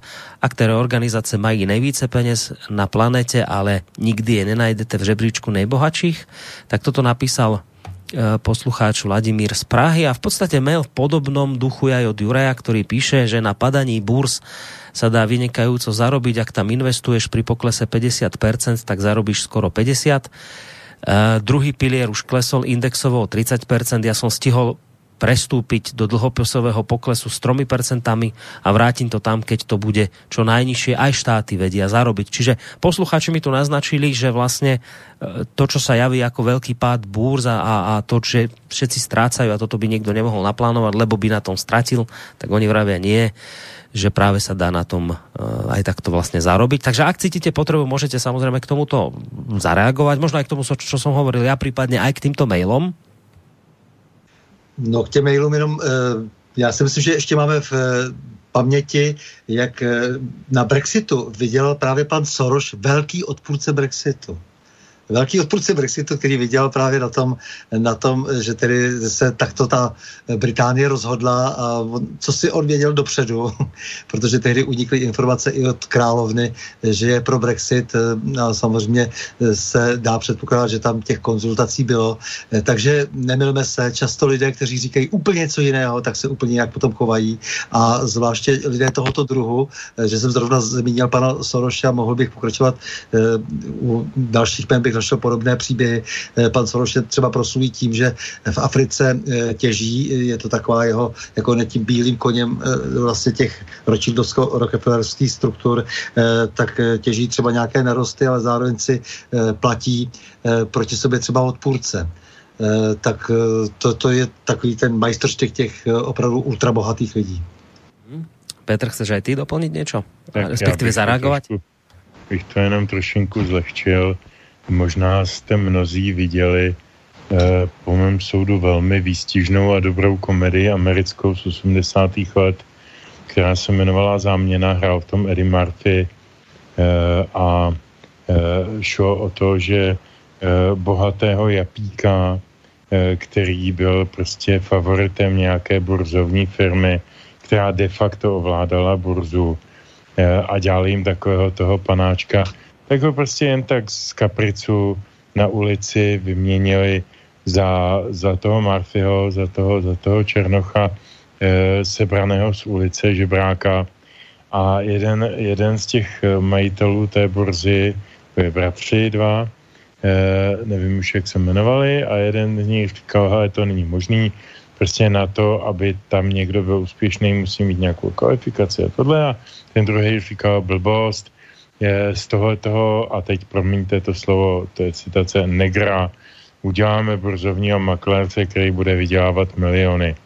E, pravdu měl ten druhý. E, a ta komedie, ta komedie spočívala v tom, že tihle ty dva bratři vykutálení měli, s, protože o, oni obchodovali hlavně se zemědělskými kom, komoditama, tak měli uh, exkluzivní informace z ministerstva zemědělství, odhady, odhady produkce pomerančů a já nevím kde čeho. Uh, a na tom stavěli ty, ty kurzy a bylo to všechno jenom celý, jenom hra na kašpárky a, a marionetky eh, oni vysadili, oni dostali tu exkluzivní informaci, vysadili nějakou cenu, nastolili atmosféru a teď prostě na té burze vznikla nějaká, nějaké šílenství, eh, které se v určitém okamžiku zlomilo, protože ti, co boha, eh, draze nakupovali, museli velice levně prodávat, aby se zbavili eh, naprosto bezcených akcí, které mezi tím nakoupili. A takhle to funguje, to je kapitalismus. No, uh, teraz to trošku posuniem tú debatu ďalej. Otázku toho, že prečo to vzniklo, ako to vzniklo, dáme teraz bokom, zkrátka to tu máme. S touto otázkou som pred dvo, tými dvomi hodinami potrapil aj spomínaného evangelického farára, ktorý je inak teda mimochodom veľký protikomunistický bojovník. On aj mal prostě problémy za tohto režimu a dodnes ho trápi, že v, v, či v politike alebo kdekoľvek v spoločenskom živote sú tu ešte vlastne súdruhovia, ktorí sa nikdy neospravedlnili, nakoniec aj v církvi. No ale tá otázka je, že berme fakt, že tu to zkrátka je a teraz my keď sa pozrieme na tú, na tú komunistickú Čínu, e, ktorá teda má aj nejaké tie reštriktívne opatrenia v tom svojom aparáte a teda s tými ľuďmi sa nejak veľmi nemazlí, tak by som to povedal. Boli aj tie videá, kde sme videli, ako teraz nabehli nejaké bezpečnostné jednotky a človeka od, odtiahli z bytu, ktorý bol, mal podozrenie na nejaký koronavírus, dali do karantény celé obrovské mestá, vôbec sa s tým nepárali. Všetci ľudia prostě posluchali príkazy a, a dnes vo výsledku vidíme, že po nejakých dvoch mesiacoch je tá situácia v Číne pod kontrolou a Čína v podstate začína opatrne hovoriť o tom, že koronavírus zvládla. Keď si to po, naopak hodíme na Európu, kde teda nemáme takéto reštriktívne režimy, máme tu demokraciu, slobodu, globalizáciu a neviem čo všetko, tak my tu zistíme, že tak samozrejme bolo by to dopredu, alebo tak však iba sme na začiatku, ale zistujeme, že, že dočerta, že tá Čína to tak nejak zvládla a že my to tak celkom akoby nezvládame. Takže taká kacírska otázka zaznela už pred tými dvomi hodinami a musím sa to opýtať aj vás, ako tiež ľudí, ktorí teda si odskákali niečo v tom minulom režime a nemáte ho z objektívnych dôvodov radi. Ale chcem sa opýtať, nie je takýto reštriktívny, direktívny režim v istých kritických situáciách, ťažkých situáciách, ako napríklad táto, nie je v tej chvíli ďaleko efektívnejší, tudíž lepší, ako nejaká demokracia a, a sloboda a nemaké práva, nie je toto v tej chvíli ďaleko väčší, väčšia spása pre spoločnosť? Můžu do toho mm-hmm. jako první tentokrát jasné. výjimečně. No jasné. Budu stručný. Uh, ty jsi začal odvolávkou na to, co sdělují čínská oficiální místa o tom, že uh, ten virus uh, zvládli, uh, nebo zvládla, abych byl český, pěkný. No, já jsem trošku skeptický k oficiálním vyjádřením jakékoliv vlády, včetně té naší, na to, že té čínské. Eh, my vůbec netušíme, co se v Číně děje. My vůbec netušíme, co v 11 milionovém Wuhanu se stalo, kolik lidí tam přežilo, kolik lidí ne. Eh, oni nám nikdy neřeknou, eh, taky proč by to dělali, proč by se nám spovídali proba. Jak to opravdu bylo, co se tam stalo, kolik lidí tam zahynulo a prostě ta, ty, ty informace, které dostáváme, jsou informace politického a propagandistického rázu. Uvědomme si to. Je to stejné, jako když eh, posloucháme informace z Langley nebo z eh, Národního bezpečnostního úřadu nebo z jiných organizací ve Spojených státech. Eh, to jsou oficiální mm, propagandistické informace, nebo možná občas i z, z co já vím, našich nebo eurounijních nebo jiných zdrojů, slyšíme spoustu slov, která nic neznamenají. A já se obávám, že čínským, čínským eh, optimistickým eh, výhledům věřit můžeme a nemusíme, ale já se k ním nejsem schopen vyjádřit věcně. Mm-hmm. Dobré, Stando? Tak to je samozřejmě pravda. Já bych zašel ještě dál. Já si myslím, že se velmi obtížně dá věřit už vlastně už eh, jakýmkoliv eh, statistikám z to, i z toho našeho prostředí, jakýmkoliv ratingům, protože vidíme, jak ten obrovský eh, konec konců, jsem to přesně předtím říkal, finanční průmysl je nesmysl. Všechno se to musí podpírat v podstatě kohortami nějakých analytiků, často pseudoanalytiků, kteří si cucejí všechno vlastně z prstu, nikdy nejsou žádné třeba ekonomické krize eh, schopni odhadnout dopředu, ale neustále nás krmí nějakými eh, čísly, které vlastně, eh, která vlastně často nedávají vůbec žádný smysl, jo, takový ty, typicky ty ratingy států a tak dále. A pak se s tím nějakým způsobem hraje, že opravdu tam jde o nějakou důvěryhodnost, přitom víme, jak se strašlivě ty věci zkreslují, na to, tedy potom ve státě, který má naprosto vše pod svou politickou kontrolu, jako je Čína, ale nicméně prostě je jasný, to, co si říkal, že samozřejmě Eh, státy, které mohou jaksi centrálně, pyramidálně eh, rychle rozhodnout, tak jsou vždycky efektivnější. Eh, to, to jako nikdo nikdy nepopíral, že každá diktatura je, je efektivnější než společnost, která se nejprve musí o těch věcech mezi sebou pobavit a pak přijmout nějaké rozhodnutí. Ale mě tady spíš na tom zajímá dnes, jak si ta, ta faleš. To znamená, že když už se přijímají nějaká rozhodnutí, tak najednou někteří jsou si rovnější. To je, to je vidět v těch našich rozhodnutích, protože opravdu dovolit hospodám, aby byly otevřený jenom do 20 hodin večer, uh, kdy tedy pravděpodobně uh, ten virus je nějaký slabší a po 20. hodině asi se jak rozparádí a jde do toho ostře, jo, tak jako pak už jako vlastně už tam nesmí ty lidi zůstat sedět. Já mám totiž velmi vážné podezření, že se tady někomu fakt nechce, aby, aby ty lidi si dál povídali o tom, co se opravdu děje a jako tak trošku nahrazovali eh, jak si ta, ta, ta, ty oficiální statistiky a oficiální informace si, jak si tím samostatným e, přemýšlením. Jo, t, takže když pak vidím, že stravovací zařízení se v nějakých obchodních centrech uzavřou, ale prostě samozřejmě prodávat se bude dál a tam budou stejně ty lidi si vyměňovat ty e, viry e, jako doposud, protože nemůžeme samozřejmě sáhnout na nadnárodní řetězce, tak eh, to je něco, co vlastně do toho všeho vnáší nějaké Aha. divné tóny a eh, ta nevýhoda tedy v tom v případě tohoto systému spíše spočívá v tom, ne ani tak úplně eh, v, demokraci, v demokratických jaksi postupech, ale ta nevýhoda spíše spočívá v tom, že na prvním místě jsou peníze a zejména tedy těch, kteří dnes ten náš prostor ovládají, to znamená nadnárodních firm. To mě překvapilo dneska když jsem si tak pročet všechna ta e, opatření, která vyplývají z douzového stavu, e, který už chtěl dávno zavést e, pan e, ministr vnitra Hamáček a navrhoval e, panu Babišovi, aby už jako se do toho šlo, už jako před někdy více než týdnem a, a pan premiér stále váhal, až nakonec teda teď svolil a pan Hamáček tam bude hrát své důležité housle, tak jenom chci říct, jako, že on byl jeden z těch, kdo především připravil tento soubor opatření a nemyslím si, že úplně šťastně, ale jenom bych chtěl ještě upozornit na jednu věc, když už tak, takhle držím dlouho řeč. On ten stav nouze se bude opírat o zákon 240 z roku 2000, tedy zákon o krizovém řízení a tam je celá další řada možností omezovat eh, práva a osobní svobody. Z jedné strany můžou být lidé rádi, ale eh, teď jako jenom těchto těch několik málo příkladů, které mě napadají, eh, kdy tedy dochází opravdu k velmi svéráznému selektivnímu vlastně mm, uplatňování jakési disciplíny, tak se mi to úplně moc nelíbí. Jo? Buď tedy, tedy opravdu jako tedy tvrdá opatření se vším všady a ne, že budu tedy někomu moc nějak nadržovat.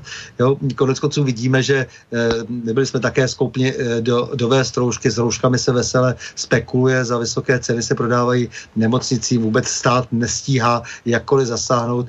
E, lidé jak si odjíždějí na pár dní rychle ještě do Itálie bez ohledu, jo, teď ještě teda do těch těch opatření odjížděli s tím, že potom se hodí vlastně 14 dní do karantény a zaplatím to buď stát nebo zaměstnavatel. Takže se v tom děje spousta takových podivných, ne, neodchytaných e, věcí a e, nesvědčí to proto potom úplně o tom, že ten stát to má pod kontrolou a zároveň se mi nelíbí, že celé jasně jsou zase upřednostňovány e, nějaké e, sorty lidí. No k tým dvojakým metrom len uh, taká jedna vec, ja neviem, že či u vás uh, v Českej republike je to podobne ako u nás na Slovensku, ale u nás uh, boli tento týždeň uh, pozastavené teda sveté omše, služby Božie a, a, prostě všetky tieto vykonávania liturgii v kostoloch, teda s tým, s tým apelom, že teda aby na dva týždne uh, prerušili uh, jednoducho stretávanie ľudí v kostoloch, aby sa teda nešúril koronavírus, čo teda ako fajn, veď tak dobre, však sú v tých kostoloch ľudia, sedia blízko pri sebe v poriadku, tak čak církvi nejako ne, neprotestovali, zrušili. Ale keď sa na druhej strane pozeráš, ja som to tak nazvala tu v Slobodnom vysielači, to tak aj voláme, že a my tu máme novodobé kostoly, to sú tie nákupné centrá, chrámy konzumu. To sú chrámy konzumu, že a tieto ste zavreli tiež? Lebo viete, že do takého kostola sa vám taký zhruba klasicky veriaci príde modliť raz zhruba za týždeň, katolíci asi trošku častejšie, ale zhruba raz za týždeň tú nedelu tam ľudia prídu v poriadku. Ale že až tak do chrámov novodobých chrámov konzumu sa ľudia chodia modliť každý deň. Oni sú tam každý deň nasáčkovaní, každý deň tam sedia, kupujú, pijú v kaviarničkách, vyseda, ale že tieto kostoly sa nezavreli. Tieto chrámy ostali teda otvorené, tak je to naozaj také zvláštne, že, že prečo sa tohto nikto nemôže dotknúť, aj keď teda treba dodať, že dnes už teda premiér povedal, že uh, sme prijali také opatrenia, že asi cez víkendy budú tieto nákupné centra zavreté, že tam budú len potraviny otvorené, no ale vidieť, že pri týchto chrámoch konzumných sa našlapuje veľmi po špičkách opatrne, že tam sa boja urobiť také akoby rázne opatrenia, aké bolo možné urobiť pri kostoloch. Čiže keď tu hovoríš o takých nejakých že dvojakých metroch vyskakujúcich, tak áno, konkrétne v tomto prípade je to také dosť očividné.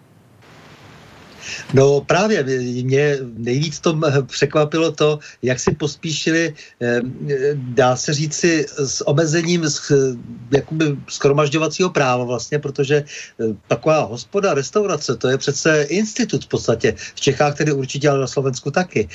to znamená, to je něco, co má svoji historii, tradici a tam se vždycky rebeluje, tam se diskutuje, tam se, tam se jako snaží ty lidé po svém, třeba hospodsky, upívá prostě najít tu pravdu. A je velmi zajímavé tedy, že samozřejmě, takže řetězce mají pré, nadnárodní firmy eh, s tím svým eh, výprodejem eh, potravin nás budou krmit dále, ale jak si ti drobní provozovatelé, kteří umožňovali, aby tam po večerech si lidi řekli své, tak ty to zapíchnou v těch osm. Jako kdyby prostě pak večer byl, jak říkám, mnohem zuřivější ten virus. To, to, je, to, je, to je podivnost.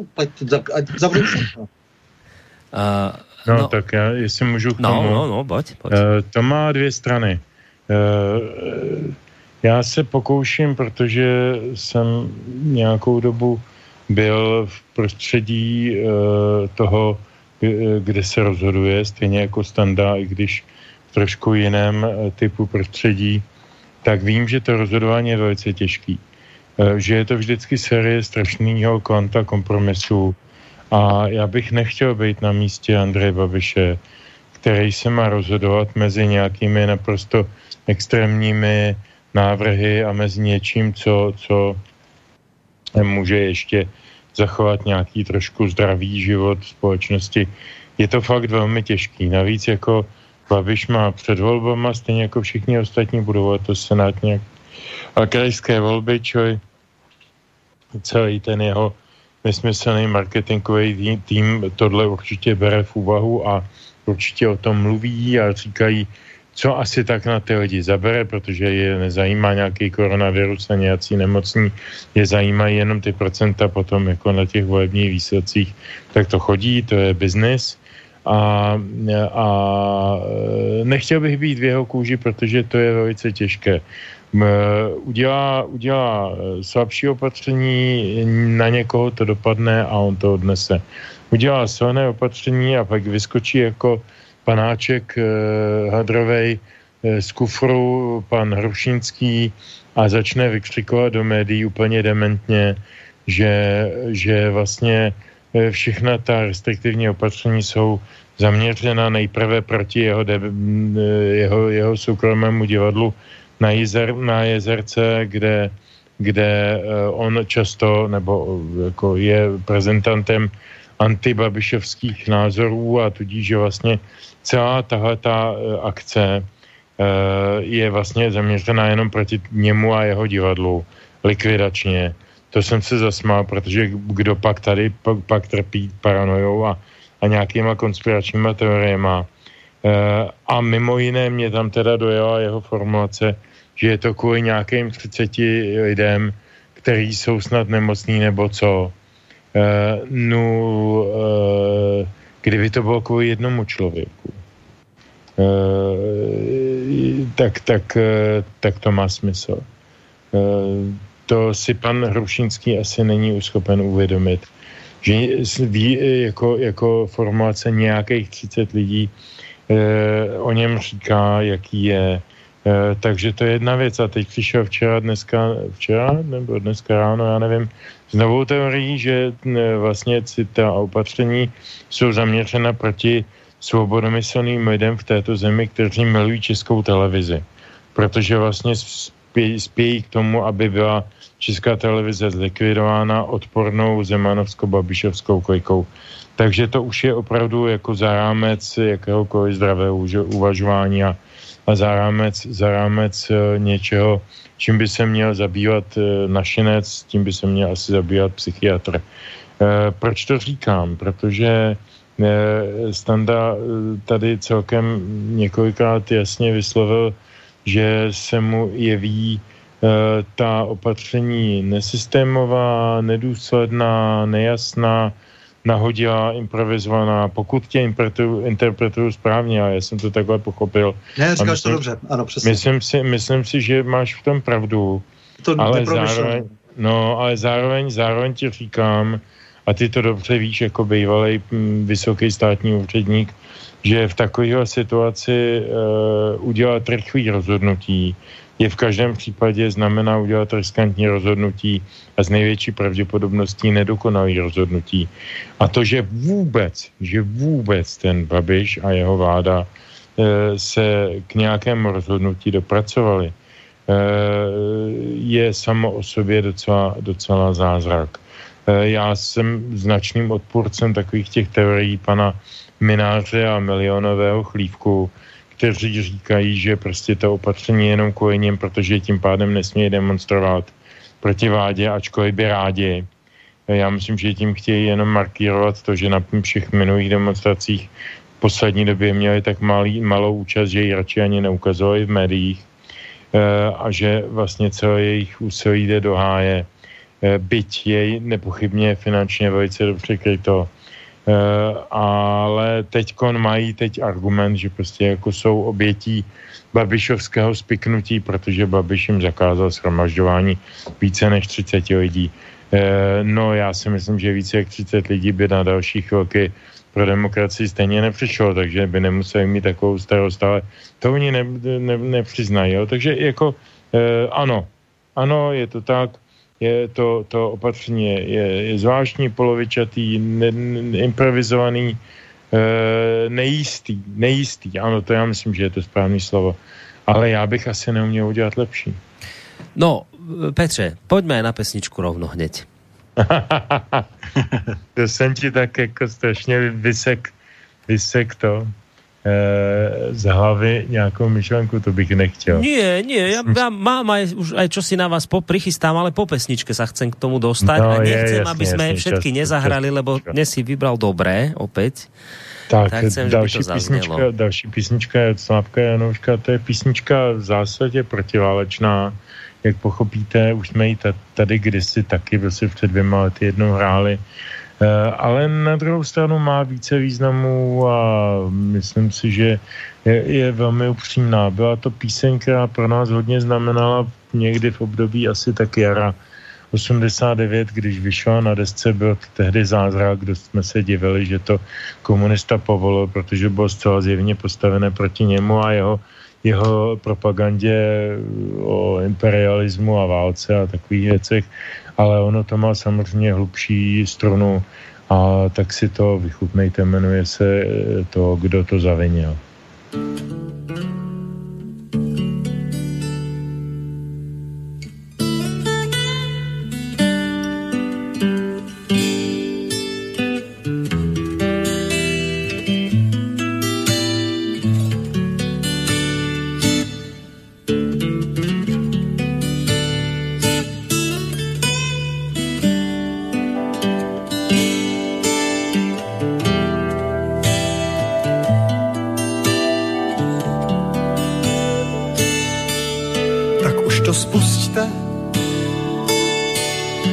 Ještě čekáte,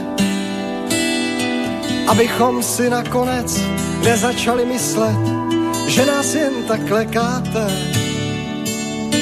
že nás jen tak strašíte, slyšíte, tak už to spuste. Na co ještě čekáte? Tak na co ještě čekáte? A ještě dřív nežli se přiženou. Vylezu na nejbližší kopec s dětmi a se ženou a budeme se dívat na ten všemocný roj, ten ohňostroj. A synovi koupím tank, aby nebyl tak úplně bezmocný. A budeme se dívat jak to bude lítat. Za námi někdo začne zpívat, jako by John Lennon, jenže to nebude moci být už on. The fool on the hill. Who did you kill? Blázne nahoře, blázne na kopci, kdo to zavinil? To zavinil, kdo mě ozářil, kdo mě sežehnul, kdo mě upálil, kdo mě zamořil, kdo mě seškvařil, kdo mě rozpustil, kdo mě nenechal v klidu žít. Kdo to zavinil, kdo mě zastřelil, kdo mě udusil, kdo mě otrávil, kdo mě oběsil, kdo mě splinoval, kdo mě popravil, kdo mě nenechal v klidu žít. Kdo to zavinil, kdo mě umučil, kdo mě utloukl, kdo mě zavraždil, kdo mě utopil, kdo mě ubodal, kdo mě zadávil, kdo mě nenechal v klidu žít. Tak už to spuste, na co ještě čekáte, abychom si nakonec nezačali myslet, že nás jen tak lekáte že nás jen tak strašíte, slyšíte, tak už to spustte.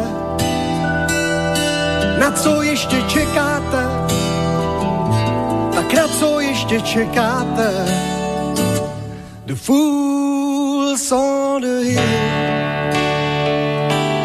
Who did you kill?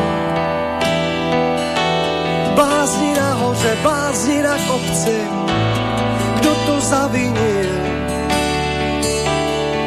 Kdo zavinil, kdo mě umlčel, kdo mě zavíral, kdo mě vyslýchal, kdo mě zotročil, kdo mě zmrzačil, prsty uřezal, kdo mě nenechal v klidu žít. Kdo to zavinil, kdo mě podvedl, kdo mě sužoval, kdo mě zneužil, kdo mě obelhal, kdo mě vydíral, kdo mě vyděsil, kdo mě nenechal v klidu žít. Tak už to spuste, na co ještě čekáte, abychom si nakonec nezačali myslet, že nás jen tak lekáte, že nás jen tak strašíte, slyšíte, tak už to spustte,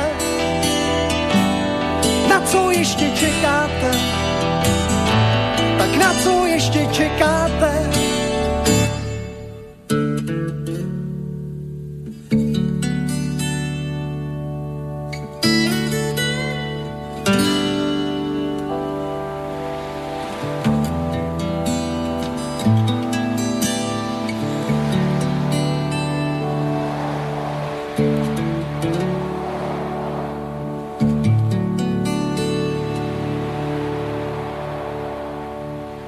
my sme sa touto pesničkou prehupli do záverečnej časti relácie Dualog. S Petrom Žantovským, Stanislavom Novotným sa dnes bavíme predovšetkým teda o koronavíruse, trošku z takého iného uhla pohľadu, než aký bežne počúvame. Ehm, máme ešte takých dobrých 20 minút do konca relácie, čiže samozrejme platí, že v prípade, že sa budete chcieť zapojiť studiozavinač slobodnyvysielac.sk, toto je najideálnejší spôsob, ako sa môžete zapojiť. Vidím, že tu mám mail od Vladimíra, o malú chvíľku sa k nemu dostanem, ale pred pesničkou som hovoril, že ešte mám jednu akoby takú uh, jednu takú oblasť, ktorú by som rád spomenul v tejto relácii už sme teda počuli, čo všetko sa nám deje zle a, a, a možno kto to plánuje a neplánuje a kto nám čo zle robí, ale možno je trošku vhodné sa aj predsa len v tejto relácii pozrieť akoby do toho vlastného zrkadla. Už tak trošku o tom hovoril Petr Žantovský v tejto relácii, keď spomínal, že my sme si v tomto našom globalizovanom svete tak trošku spohodlneli a užívali sme si také plody toho, že sme išli na dovolenku za pár e, korún alebo eur, ktoré nemohli ani pokryť náklady. A všetci sme si tak, akoby tak sme si tu pozvykali na taký krásny, nejaký pohodový život, ktorý si tu vedieme.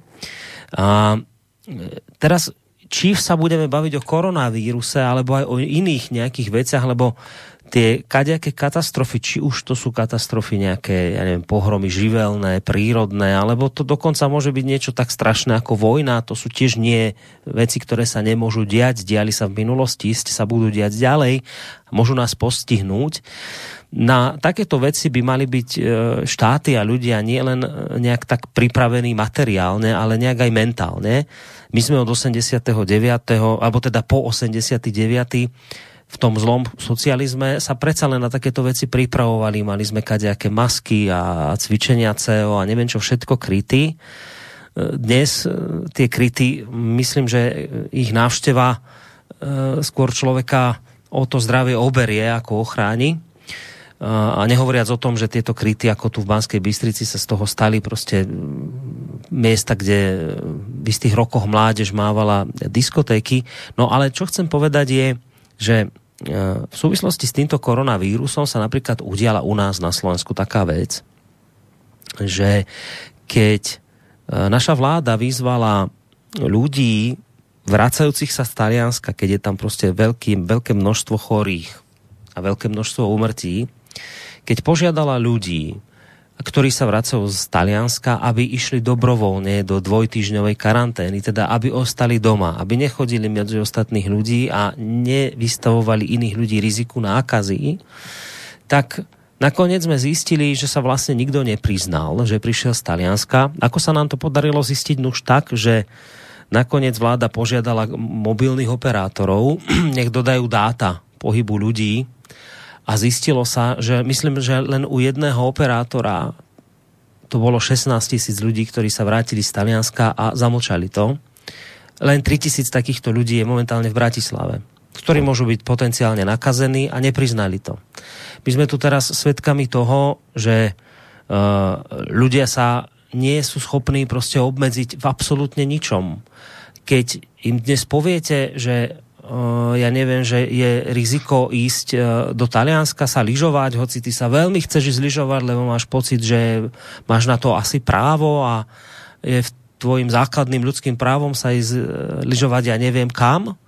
A keby ti to niekto chcel obmedziť, tak pomaly sa tu ľudia idú zrútiť nervovo z toho. Čiže my sme akoby my sme tu spohodlneli, my sme sa stali aj takými akoby neúprimnými, že keď príde napríklad na to, že máme priznať, že sme boli v rizikových oblastiach, tak sa nepriznáme a ohrozujeme samých seba. Čiže ja by som bol rád, možno keby sme sa aj tejto tejto témy dotkli a nemusí to byť o koronavíruse, to môže byť o akýchkoľvek iných hrozbách do budúcnosti, kde my budeme proste zlyhávať aj z tohto uhla pohľadu. Ja keď som hovoril o Číne, tak áno, na jednej strane máte pravdu, keď vravíte, že ale kto vie, aké informácie sa k nám dostávajú, ale na druhej strane ja som čítal a nejaké maily mi aj prišli od ľudí, ktorí v Číne žijú. A teda to boli akoby informácie z prvej ruky a tí ľudia tam popisovali takú tú situáciu, že keď bolo zlé, tak tí ľudia spolupracovali, oni proste dobrovoľne nejaké tie veci robili, ktoré ich obmedzovali, robili to húfne, robili to za tým účelom, aby teda nejako si vzájomne pomohli.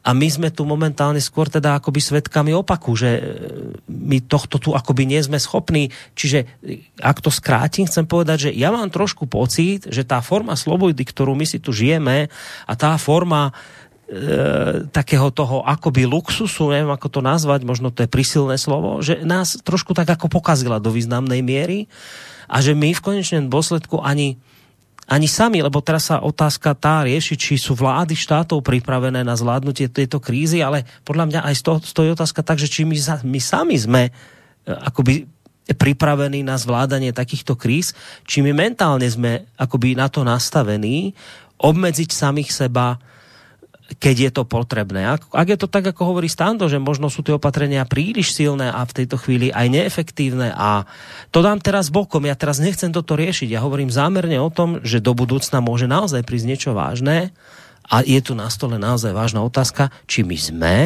alebo nie sme schopní proste sa obmedziť našu spotrebu, náš štýl života, či by sme boli ochotní a schopní uh, proste ísť do nejakej nepohody kvôli, kvôli veciam, ktoré si to v tej chvíli vyžadujú. Takže toto je ešte možno taká jedna oblasť, kde by som naozaj rád poznal váš, e, váš názor na toto.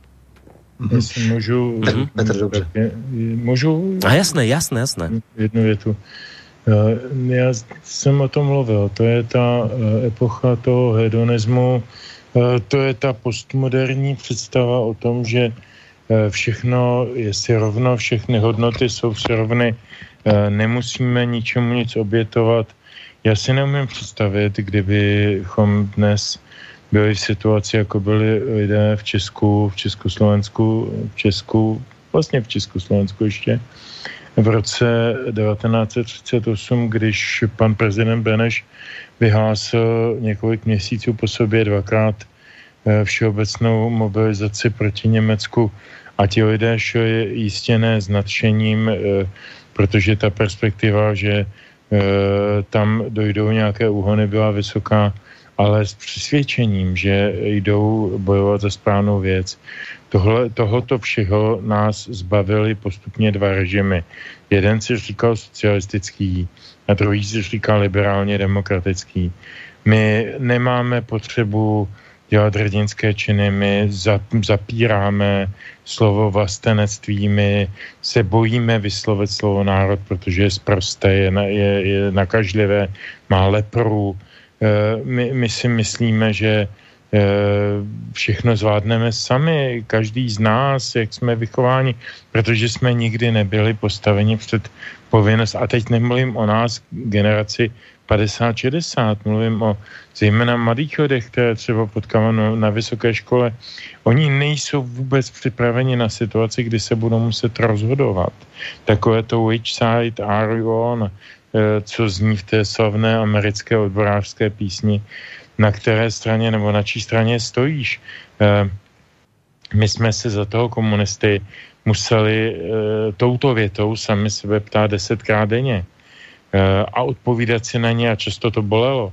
Oni eh, prožili svá mládí na svých erazmech a ve svém relativním blahobytu a v těch, v těch uh, svatyních nadbytku, jak já říkám těm shopping centrum, protože protože se nemuseli o ničem rozhodovat.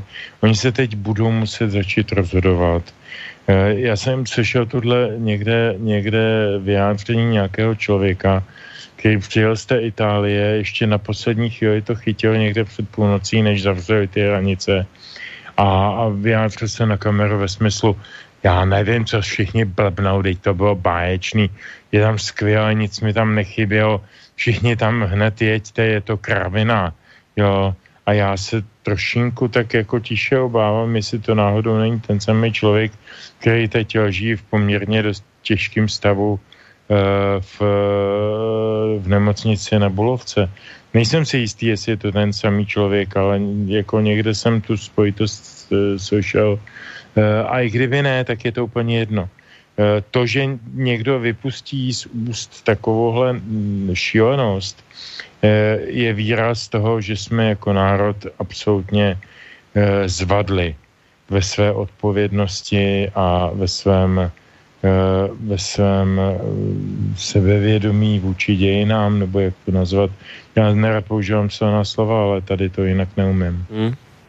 Tando? No, eh, ty jsi říkal, že jsem eh, proti těm tvrdým opatřením. No, já spíš jsem eh, proti té, mě, mě spíš na to vadí ta nedůslednost, vlastně, jak jsme to, se to o tom bavili už s Petrem. Buď tedy jaksi rázná, jasná opatření, ze kterých bude jasné, že to myslím vážně a že nikomu nenadržuji, že vlastně nevytvářím polštář pro někoho a jiného vlastně účelově, tak trošku, nebo se mi to hodí v té situaci, tak toho táhnu ke dnu, tak to je tahle ta věc, jako která mě klidně, ať jsou ta opatření přísná, ale mm-hmm. ať je jasné, Jasné. že se týkají například i e, zahrani, e, zahraničních nadnárodních řetězců. Mm. To mě zajímá na tom, jako to je jedna věc. Jo, e, co se týká toho, v jakém jsme stavu, no tak samozřejmě celá ta výchova, já musím říct, že už jsem si to uvědomoval v polovině 90. let, směřuje právě k té Eh, jakoby hloupé bezstarostnosti, vůbec se neupozorňuje na to, že jak si přijdou eh, dřív nebo později vždycky nějaké kritické, nějaké superkritické chvíle a kdy bude hrozit dokonce kataklizma. A vůbec jsem nechápal, když se začaly například, jak jste si zmínil, ty kryty využívat komerčně, protože se vlastně prodalo, využilo komerčně cokoliv, přes, už jenom proto, že to třeba vybudovali komunisté, ale zaplať pán, že to tehdy ty komunisté vybudovali a samozřejmě ty kryty se daly používat nadále. Musím říct, že v tom byl velkým průkopníkem, průkopníkem eh, Václav Havel, eh, který jak si to, to všechno považoval za velmi eh, nesmyslné a zbytečné. No, pochopitelně, protože jeho zahraniční přátelé si nepřáli, abychom byli obrany schopní a pak se to promítlo samozřejmě i do učebních osnov. Takže už jenom ta nevýchova, jak si k tomu, že tedy se něco může stát a samozřejmě to rozhodnutí rozhodující je ta nevýchova vlastně k tomu vlastenectví, že jo? to znamená, že to neučení odpovědnosti, to je to strašlivé, jo? protože ti lidé vlastně ne, nepocití vůbec žádnou odpovědnost, není v tom žádná disciplína v tom chování. E, nejsou vedeni e, klásce k vlasti a k obraně těch, na kterým by mělo nejvíc záležet, protože hold e, patříme tady e, dohromady. Lidé, který, kteří žijí na jednom území, spojuje je celá řada e, tradic a jazyk a tak dále a to se snažím minimalizovat na to, e, co to vlastně je, to, co vytváří to společenství. A toto bylo vlastně systematicky rozbíjeno, často se ani nemůžeme divit, jak se ti uh, mladí lidé vlastně chovají. Uh, takže uh, to jenom jako k tomu, eh, k té, k té odpovědnosti, je to věc eh, škol, je to věc výchovy, eh, je to prostě na obrovskou reformu celého vlastně našeho školského systému. ale keby to boli, vieš, len mladí ľudia, ale toto, čo som spomínal, napríklad to, že 16 ľudí sa ti neprizná, 16 tisíc ľudí sa ti neprizná, že niekde boli, hoci štát ich k tomu vyzval, to sú aj dospelí ľudia, ktorí majú už dnes deti, čiže my sme takto na tom prostě dnes. No, to je... oni ten stát neberou vůbec vážně, ale ten stát na druhou stranu často dělá všechno pro to, aby ho ti občané nebrali vážně. Proto říkám, že třeba když se konají nějaká opatření a ti lidé vidí, že někoho zvýhodňují a někoho znevýhodňují, tak už v tom je ta chyba ten stát prostě musí dát jasně najevo, že se chová, že měří všem stejným metrem a že se chová spravedlivě. Hej, rozumím. No, máme dokonca pár minut ještě, aby jsme stihli tento jeden mail od Vladimíra. Koronavírus je najekologickejšie opatrenie za posledných možno aj 100 rokov, zmrazil ekonomiku, turistický priemysel a tak ďalej. Dôkaz, že ide o zámer alebo chybu, únik z nejakého laboratória je fakt, hoci ide zjavne o vírus umelý, nikto z mainstreamu sa nepozastavil nad tým, odkiaľ by asi tak mohol pochádzať. Porovnajte to s aférou Novičoku a tam sa jednalo o dvoch ľudí. Mainstream je tak perfidný, že vlastne ukazuje, aký je totálne blbý. Mohli by tento moment hostia okomentovať? To je prvá otázka a potom ešte druhá. Boris, vy ste v jednej relácii veľmi pekne citoval, ako starší kritizovali opakovane v histórii mládež, teda, že je to tak povediať tradičný problém, ale nespomenuli ste, čo sa dialo s tými spoločnosťami potom o pár desiatok rokov neskôr. A dnes sa mi zdá rukolapné, že jadro západnej spoločnosti je totálne zblbnuté. Priznávam, možno iba preto sa mi to zdá, lebo som starý, ale položím otázku hosťom, či by podľa ich názoru mohla takáto okato umelá pandémia vzniknúť bez, bezstresne tak pred 40 40-50 rokmi. Toto sa vás pýta na záver vládo. Tak já nevím, uh, myslím, že na obě ty dvě otázky jsme už malinko odpověděli. Co se týče otázky číslo dvě, jestli by taková věc mohla vzniknout před nějakými, řekněme, desítkami let. Snažil jsem se tady vzpomenout na události staré stovky let takže to není, není nic eh, nového na světě, ať už si příroda eh, vymezuje svoje práva eh, a člověk jí v tom více či méně pomáhá, nebo jak to je, jestli v tom hraje, hraje nějakou roli válka, horká nebo studená. Všechno je, všechno je možné, nic nelze vyloučit a nemyslím si, že například komunismus by byl jako systémem, který by byl imunní vůči uh, nějakým takovým uh, aférám. Ty, tyhle ty aféry jsou samozřejmě podle mého názoru mnohem širšího a hlubšího, hlubšího podloží, uh, než jenom nějakého jednoho rozhodnutí, jednoho nějakého papaláše v, ně, v jedné zemi geopolitické. To je prostě nějaký vývoj, k němuž jsme dospěli a, e, a dobrý není. Co se týče těch mladých, já s pánem souhlasím v podstatě doslova, protože skutečně je pravda, že jestli se něco nám nedaří, a nevím, do jaké míry je to jenom naše vina, nebo je to vina toho světa okolo nás, nebo jsme slabí, nebo, nebo už nemáme tu sílu mluvit tak hlasitě, aby, abychom byli slyšeni, ale e, ta strašná, ten hedonismus, já už to po třetí opakuju to slovo, ta strašná, e, francouzský spisovatel, filozof Žil Lipovecky proto e, zavedl krásný pojem věk prázdnoty. Já si myslím, že to je přesně ono, o to, to, to, to v čem žijeme. Věk prázdnoty, myslím tím duchovní prázdnoty. A teď ne, nevolám po náboženském obsahu nebo nějakém konkrétním duchovním obsahu, ale jakémkoliv duchovním obsahu, jakémkoliv uvědomění si, je, proč jsem na světě. A že nejsem jenom od toho, abych žral pizzu, fotil se na selfiečka a jezdil na Erasmus. Že prostě jako moje bytí na světě má ještě nějaký druhý nebo třetí, pátý, sedmý smysl.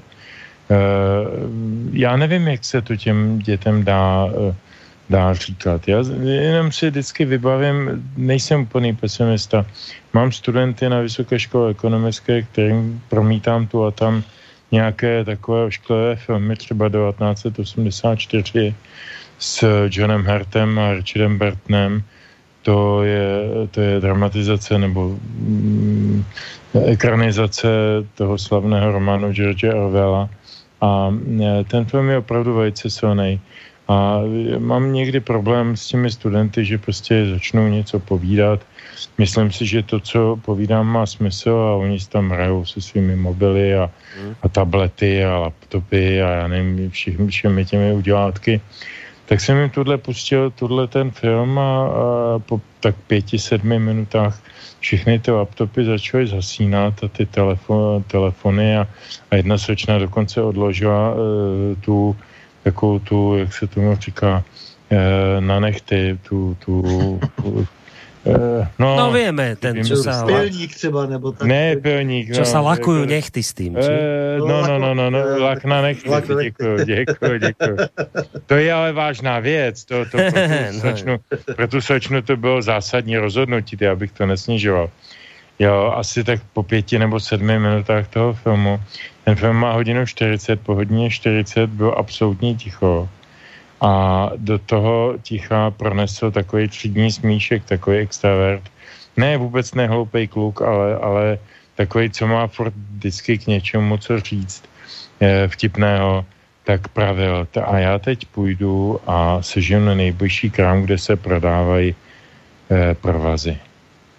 E, tím mě dostal, protože jsem pochopil, že ta generace není špatná, není ztracená jenom s ní eh, málo mluvíme, nebo nás málo mluví, nebo jsou uzavíraní uměle eh, do klauzur, eh, které jsou pohodlné pro ty, pro ty, kdo je vychovávají, pro ty učitele, ať už na středních, na vysokých školách, protože ono je to náročný s nima víc dialog.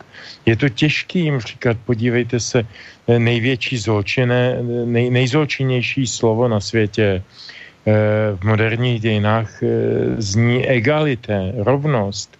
Eh, uvědomte si, kolik tohleto slovo rovnost způsobilo krve zla, genocid a zločinu a válek jenom za posledních 200 let. A teď to s nimi musíš probírat.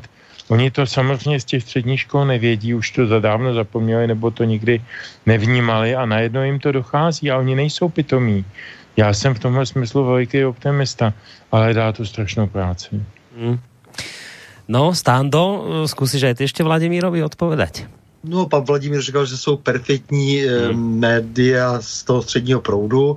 E, to má samozřejmě naprosto pravdu a to v tom smyslu, že nenabízejí eh, jaksi ten, ten prostor, že, že vlastně se tam si nekladou otázky. Že oni mají dopředu už většinou jasno, co se vlastně stalo. A to je ten celý malér, že vlastně neučejí onomu tolik zývanému kritickému myšlení. Já už bych dneska řekl vůbec žádnému myšlení. Jo, ono nepřipravuje ani ta škola a když tedy pan Vladimír mluvil o těch médiích, tak to je samozřejmě to tež. To, co si tady klademe, my t- takovéhle otázky, které tady si svobodně e, vyslovujeme a odpovídáme si na ně, a, e, tak to samozřejmě v tom mainstreamu vůbec prakticky neexistuje, hmm. nebo jen, jen tedy minimálně. E, takže to je, to, to je ta e, jednoduchá odpověď. Samozřejmě e, ještě tam říkal, že o těch 40-50 let zpátky, jestli by se to, ano, e, ano. Jestli, jestli by to bylo možné, no tak já si myslím, že samozřejmě je to možné vždy, ale ono se tady, ono se tady udržovala vlastně jako nějaká eh, jakási rovnováha mezi eh, těmi dvěma tábory eh, tehdy. A řekl bych, že velmi vědomně se čas, si často nezasahovali do toho svého území. A zrovna před těmi 40-50 lety si myslím, že se rozhýbalo to uvažování o tom, že je nějakým způsobem třeba tu studenou válku vést ke konci a právě proto se ani vlastně tolik viditelně neválčilo. To válčení bylo skryté. Eh, takže teď jsme v daleko otevřenější eh, situaci, kdy ty globalisté, kteří měli vždycky tu touhu ovládnout co největší kus světa, tedy v tomto případě eh, jak si tu systém východní Evropy udělat vlastně to odbytiště pro zboží, které vzniklo tou to, to, to, to, tou krizí spotřeby vlastně na, na tom západě, eh, no tak předtím samozřejmě tohleto, tohleto nebylo a připravovalo se to, takže se dá říct, že pokud by tady byl tedy ten, eh, pokud by tady byl ten, byla ta umělost vlastně toho eh, koronaviru,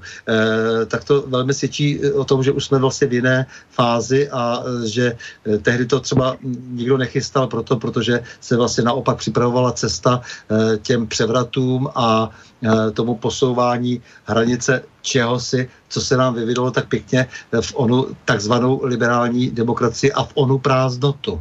Eh, na kterou už bylo dávno zaděláno, ale až v těch posledních 30 letech jsme si eh, všimli, eh, že to má ještě horší rysy, než jsme si mysleli.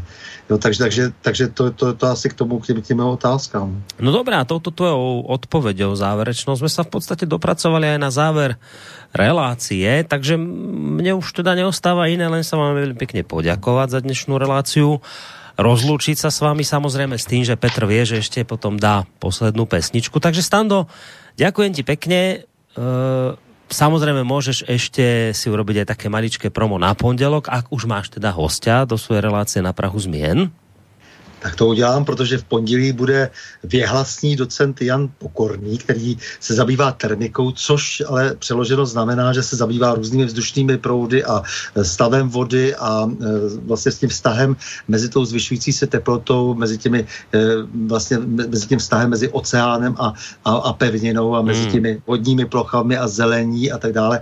A budeme mluvit o, o tom, jak nevyhnutelně se změníme v suchou krajinu, pokud ještě se nepokusíme něco udělat. Je to velmi zkušený člověk, který v nejrůznějších částech světa eh, zkoumal právě tu možnost, jak ještě vrátit vodu do krajiny.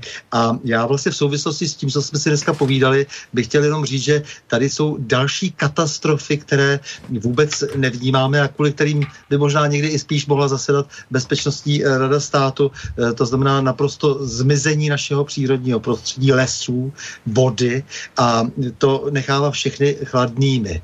Eh, jo, takže ono samozřejmě, když se zahraje na, na, tu, eh, na, na to bezprostředně na to zdraví, každý se samozřejmě velmi bojí, ale neuvědomuje si, že připravuje strašidelnou budoucnost našim dětem. Takže o tom si s panem docentem Janem Pokorným chci povídat, tak na to se moc těším, na to pondělí. Doufám, že tedy posluchači taky. A, takže milí posluchači, Petře, Borisy, děkuji vám za příjemnou společnost a v těchto nepříjemných časech teda, že samozřejmě. Tak sa napriek všetkému maj no, pekne, ahoj Stando. Dobrou noc a naslyšenou. No, to bol Stanislav Novotný, eh, bývalý policajný prezident České republiky, toho času prezident asociácie nezávislých médií.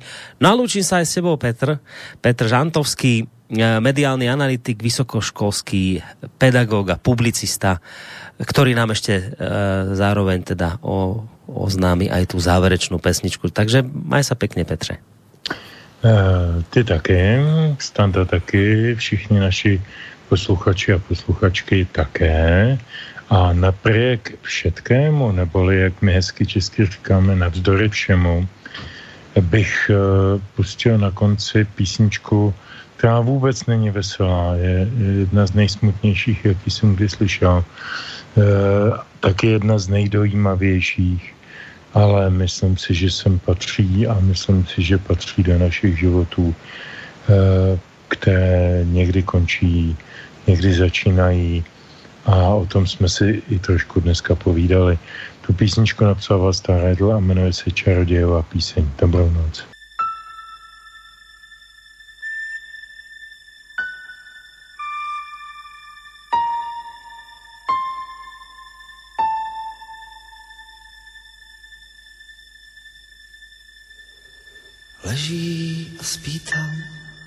Slabonká, tichá a já ji mám vzít a nést. Koberci květů někam do jiných světů, jen pryč z těchto měst a hvězd. Kde zas bude tančit a na zlou si hrát, od smíchu uplakaná a kde vlasy si nechá za divoce vlád. Do větru, co po ní vůně pak uklidí rád. Leží a spí tam a já nepospíchám k říct jí, že vypršel čas. Čas slibů a chyb jak bych chránil jí líp, kdybych věděl, že potká mě zas. Teď už jen její tíhu smím na sebe brát a doufat, že zláme mi vás, abych se nemohl vrátit a na věky lhát, že jsem nenašel, nepoznal nic víc než jen její hlas.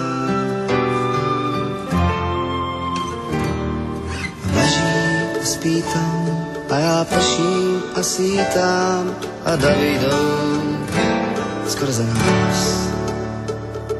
S očima do o, celá člověčí zo, zdráhá se přijmout ten vzkaz, že se loučí a věcí se do jiných let a do jiných až se poslední plamínek promění bled, vytrysknou gejzíry sluncí až za onen svět.